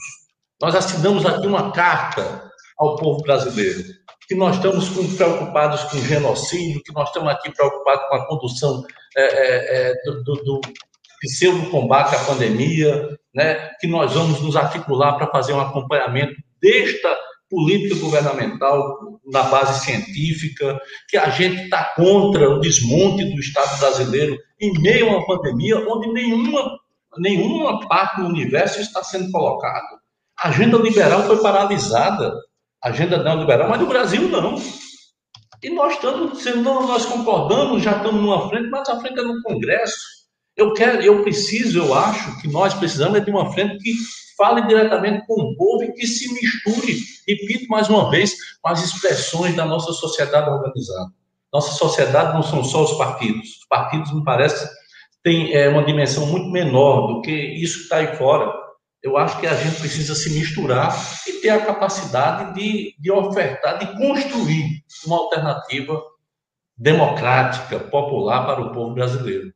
Eu, eu, eu penso isso. Quero agradecer enormemente, Benedito, Marlise, ao convite, né? E, e, agradecer também a oportunidade de ter ouvido né, personalidades tão afiladas, tão atinadas, né? tão, tão importantes na, na, na nossa política atual e fazer fé, né? ter uma crença muito grande que a gente possa colocar em prática, em prática, né? as nossas demonstrações de amor comum. Era isso. Muito obrigado. Muito obrigada. Que maravilha. Muito, Muito obrigada. Deixa, o Marcelo, deixa eu fazer aqui, aproveitar, pegar um gancho. Bom, o governador, muito obrigado. Mas pegar um gancho aqui é, é na fala do governador e, e, e fazer uma provocação para o Zé Disseu. É, é, é, comandante Zé, no, em 90, 1990, o PT o Lula tomou a iniciativa de criar um governo paralelo. Agora, né, para acompanhar o governo Collor. Agora, o governador é, é, Ricardo Coutinho lança ideia semelhante. Né? Eu participei, tu sabe disso, a gente atuou junto no governo paralelo. É, sem provocação né, ao governo, a, as instituições colocadas. Mas governo paralelo existe o Shadow Cabinet, o governo sombra, né? o Shadow Cabinet na, no Reino Unido, o governo sombra na Itália. Né? É, não seria o momento da gente pensar nessa possibilidade agora?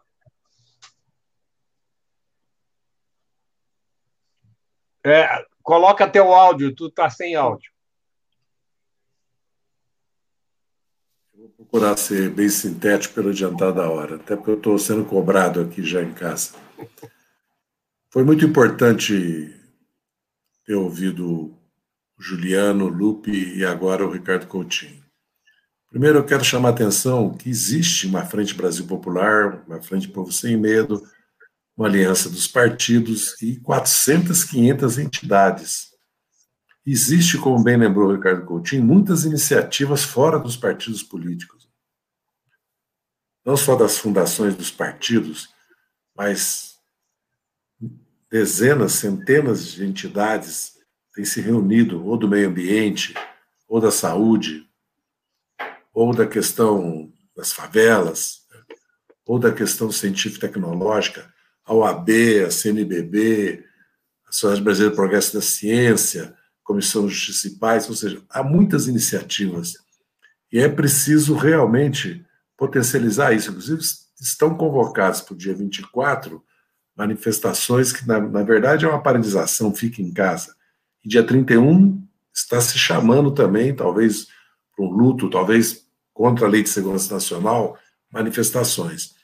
Essa questão da unidade, eu tenho dito que é completamente diferente você vê em todas as televisões, jornais, rádios, redes, todas as lideranças unidas assinando uma carta, como diz o, o nosso Ricardo Coutinho, e a situação de hoje. Porque para lutar contra o bolsonarismo, contra a extrema-direita, contra uma ameaça de uma tutela militar, contra a dramática situação que estão vivendo, é preciso que haja uma liderança. Por isso que a decisão do Faquin e o pronunciamento do Lula mudou tanto a conjuntura e catalisou tanto centenas de milhões, dezenas de milhões de pessoas em torno da fala do Lula.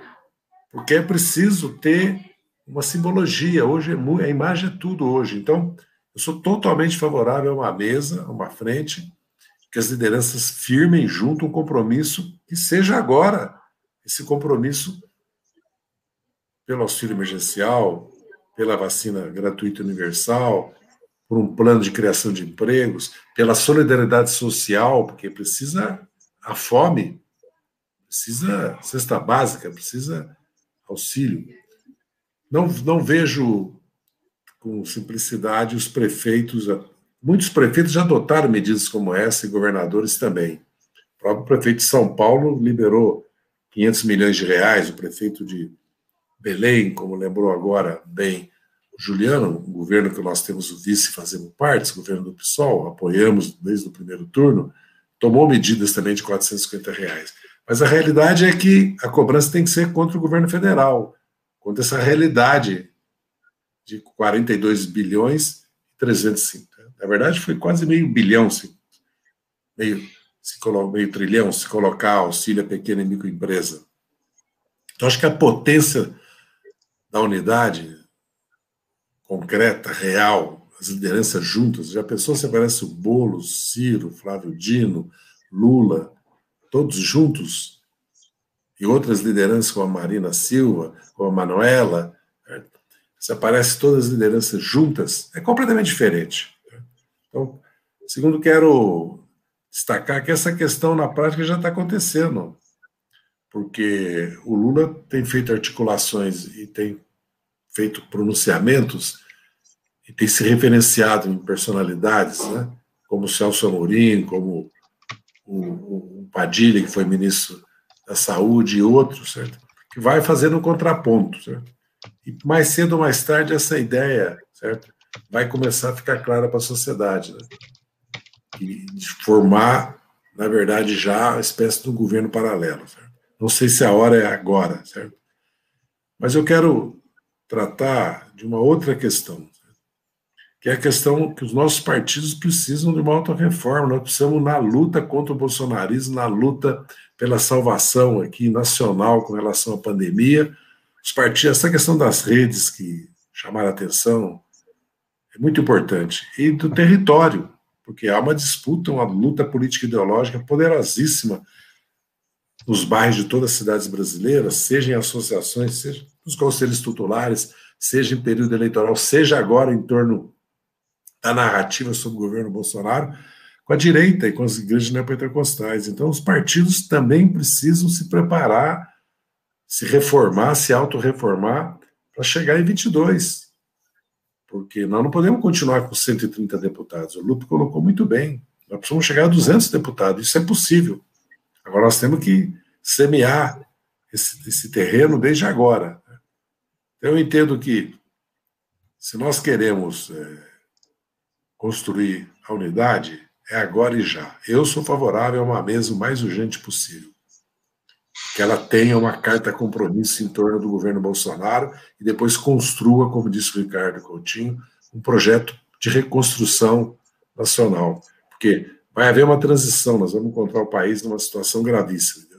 E acredito que há condições políticas hoje para isso. Há condições. Inclusive porque a própria oposição liberal vai fazê-lo, não nos iludamos. Ela vai construir uma frente contra o bolsonarismo, mais cedo ou mais tarde. A questão é se nós vamos ter que depois pegar carona nessa, nessa iniciativa, ou se nós vamos nós construir essa frente democrática e essa mesa. Uma boa noite, muito obrigado. Obrigado, Dirceu. Eu passo a palavra para o Benedito, para Marisa, e vão dar continuidade encerrando aí. E obrigado ao governador pela oportunidade de conversar e ouvi-lo. Muito bom para mim, muito esclarecedor também. Obrigado. Bom, eu quero agradecer a oportunidade em nome do nosso comitê, todos e todas que nos acompanharam né, pelas mídias, pelas várias mídias que estão transmitindo. Já fomos informados que é, vão ocorrer algumas retransmissões desse, dessa discussão de hoje. Acho que é muito importante, em outros horários nós vamos avisando também. e dizer que nada conquistaremos uh, se a gente não seguir lutando, da forma que for possível nesse momento tão difícil, e temos a solidariedade e a esperança de que é possível a gente retomar uh, o comando desse país num outro patamar e em condições de maior solidariedade para reconstruir uh, o nosso país e avançar num projeto que inclua homens e mulheres e que respeite a todas as pessoas e que construa os direitos humanos que hoje estão sendo tão atacados. Muito obrigada a todos e todas que acompanharam. Antes de devolver a palavra ao Marcelo para ele fazer o encerramento final, eu quero. Não, o encerramento é. é seu, Benedito. Eu agradeço a participação. Eu, como convidado, não posso encerrar o programa que é de vocês, que é um belíssimo programa toda sexta-feira. Então, deixa vocês fazerem encerramento.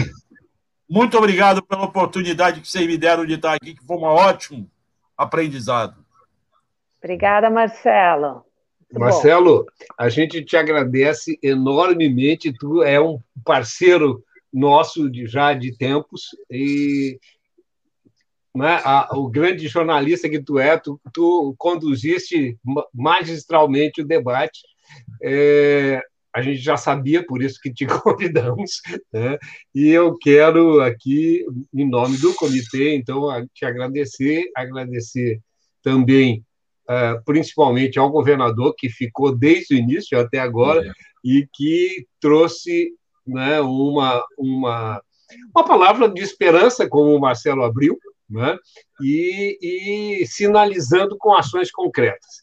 Eu, como um dos coordenadores do comitê, é, eu acho que o objetivo maior do comitê, desde a sua constituição, foi trabalhar pela constituição de da diversidade, né? e que é um dos fundamentos da democracia, e a construção, a convergência né, democrática.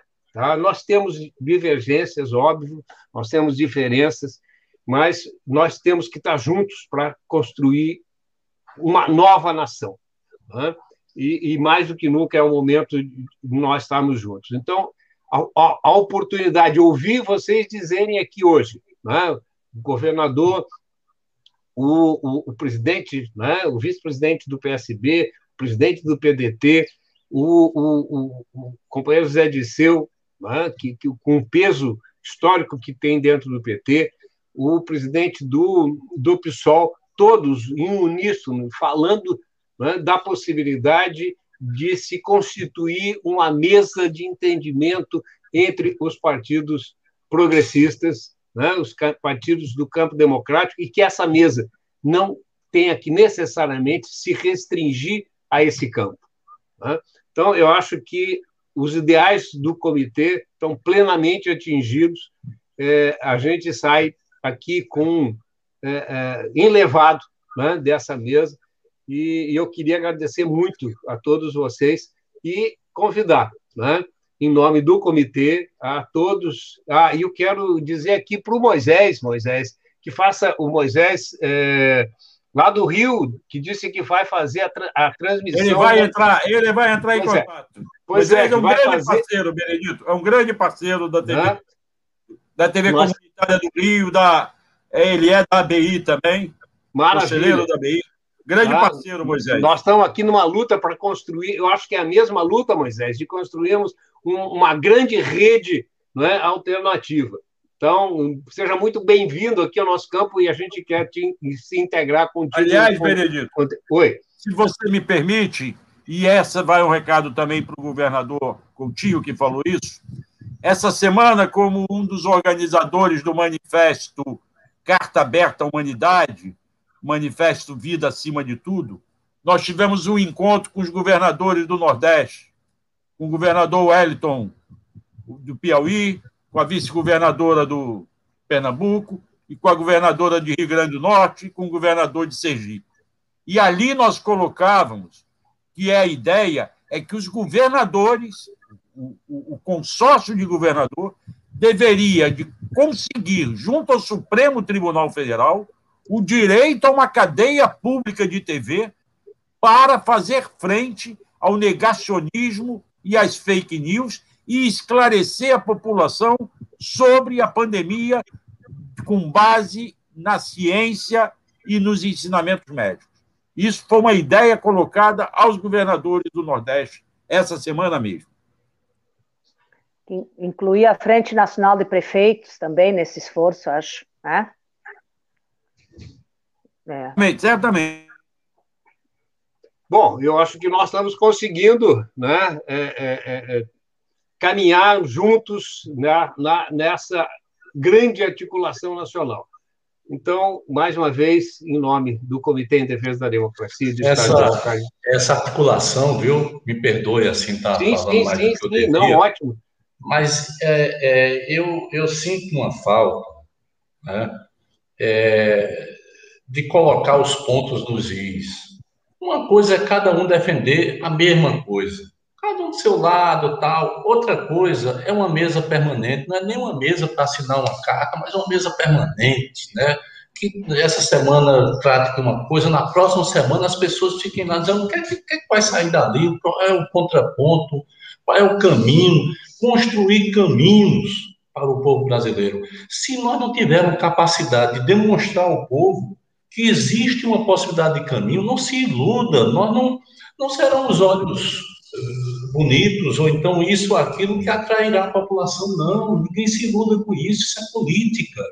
Né? E, e, eu sei que tem dificuldades, eu sei que cada partido tem as suas, as suas especificidades, eu sei de tudo isso, eu, já tenho 60 anos, né? E já, já percorri por, muito, eh, por muitos caminhos dessa vida e tal. Agora, é, isso é necessário, isso é necessário, destruindo tudo, é? Então, eu, eu, eu acho que esse debate foi muito interessante, mas era importante que depois esse, o Comitê de Defesa da Democracia é, reafirmasse a provocação, né? uma, grande, uma grande frente nacional, né? e, e, mas envolvendo as organizações da sociedade. Isso é fundamental. O partido sozinho não vai. Eu acho que partido mais sociedade. E aí a gente talvez tivesse uma, uma, uma abertura aí que hoje provavelmente, penso eu, nós não temos hoje, mas nós teríamos dentro de pouco tempo, eu não tenho a menor dúvida disso. De resto, já falei demais, eu fiquei aqui só para, enfim, eu estou com tempo, posso ir até o final do, do programa, Governador, fique Obrigado. mais um pouco, então, porque eu quero, eu quero, já que nós estamos aqui e o Bárbito não foi para a aula, é, eu, eu quero aproveitar aqui para, primeiro, responder aqui a, a Nilce Cardoso. A Nilce está perguntando o seguinte: Benedito, por que o PCdoB não esteve nesse, nesse excelente debate? Nilce, eu expliquei, não expliquei, não, mas eu disse no começo do programa que no próximo daqui a 15 dias, no dia 2 de abril, nós teremos a participação do PCdoB. Nós não tivemos agora, porque nós fizemos contato, houve dificuldades e houve. É, nós temos uma equipe muito pequena. Tá? A gente tem que correr atrás de tudo. Né? Nós somos quase 300 pessoas no comitê, mas você sabe como é que é trabalho voluntário. Né? Então, a gente teve muita dificuldade para fazer os contatos e, e, e, e, amarrar as participações. E, infelizmente, a gente não conseguiu, nesse momento, a participação do PCdoB, mas na próxima mesa nós já estamos, né, os encaminhamentos que nós começamos vão render frutos. É, eu quero pedir para o governador ficar pelo seguinte: o Ricardo é um dos autores daquele documento lá da Carta à Humanidade. Né? Eu participo do Fórum 21, né, com a, a, a Carta Maior e outros, outros é, é, veículos. Tá? Né? E, e, eu acho que nós podíamos, a Marlise é uma pessoa que está engajada nos movimentos populares.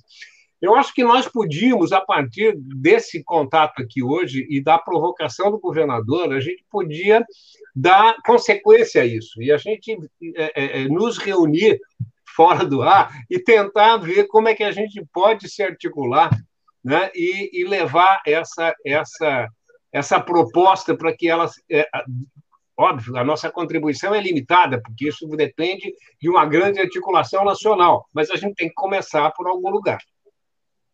Eu diria que é agregar tudo que existe em muitos lugares que as pessoas estão fazendo de forma voluntária outras mais coordenadas, mas que os novos movimentos, os antigos movimentos, os diferentes setores que têm tentado, mas precisa juntar tudo isso, e como disse o governador, isso dá trabalho, isso precisa de comunicado público todos os dias, isso precisa de coletivas, isso precisa de, de quem escreve, de quem junta, de quem reúne principais problemas. Dá muito trabalho, mas é isso que quem está atuando em diferentes áreas está esperando, e alguém vai ter que organizar isso de forma mais até para dar suporte para os nossos senadores, senadoras, deputados, deputadas que estão lá numa batalha cotidiana, né, que nós temos que dizer que é, é quase desumana para eles, mas que precisam de um suporte. Então, eu penso que é, é isso, precisa ver que, como organizar esta mesa, que nela cabem todos e todas que têm esse objetivo de enfrentar essa tragédia que nós vivemos no país. Eu estou à disposição. Vocês aí toquem o que eu puder fazer, evidentemente que será um, um prazer e um compromisso também. Né? Uhum. Temos futuro. Para ter esperança, para ter futuro, temos que ter esperança. É exatamente isso. É isso aí. Bom, encerramos então com as palavras iniciais do Marcelo. Né? Estamos vendo uma esperança.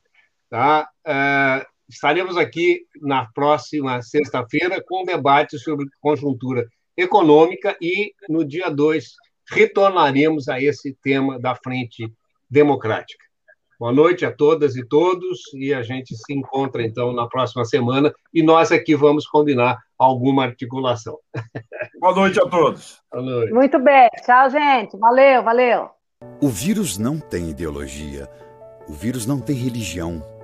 Ele simplesmente segue seu caminho, implacável, sem descanso. Para vencê-lo, precisamos esquecer nossas diferenças e saber que as nossas armas são a ciência, a informação e as nossas atitudes. Estamos numa guerra e, querendo ou não, somos todos soldados.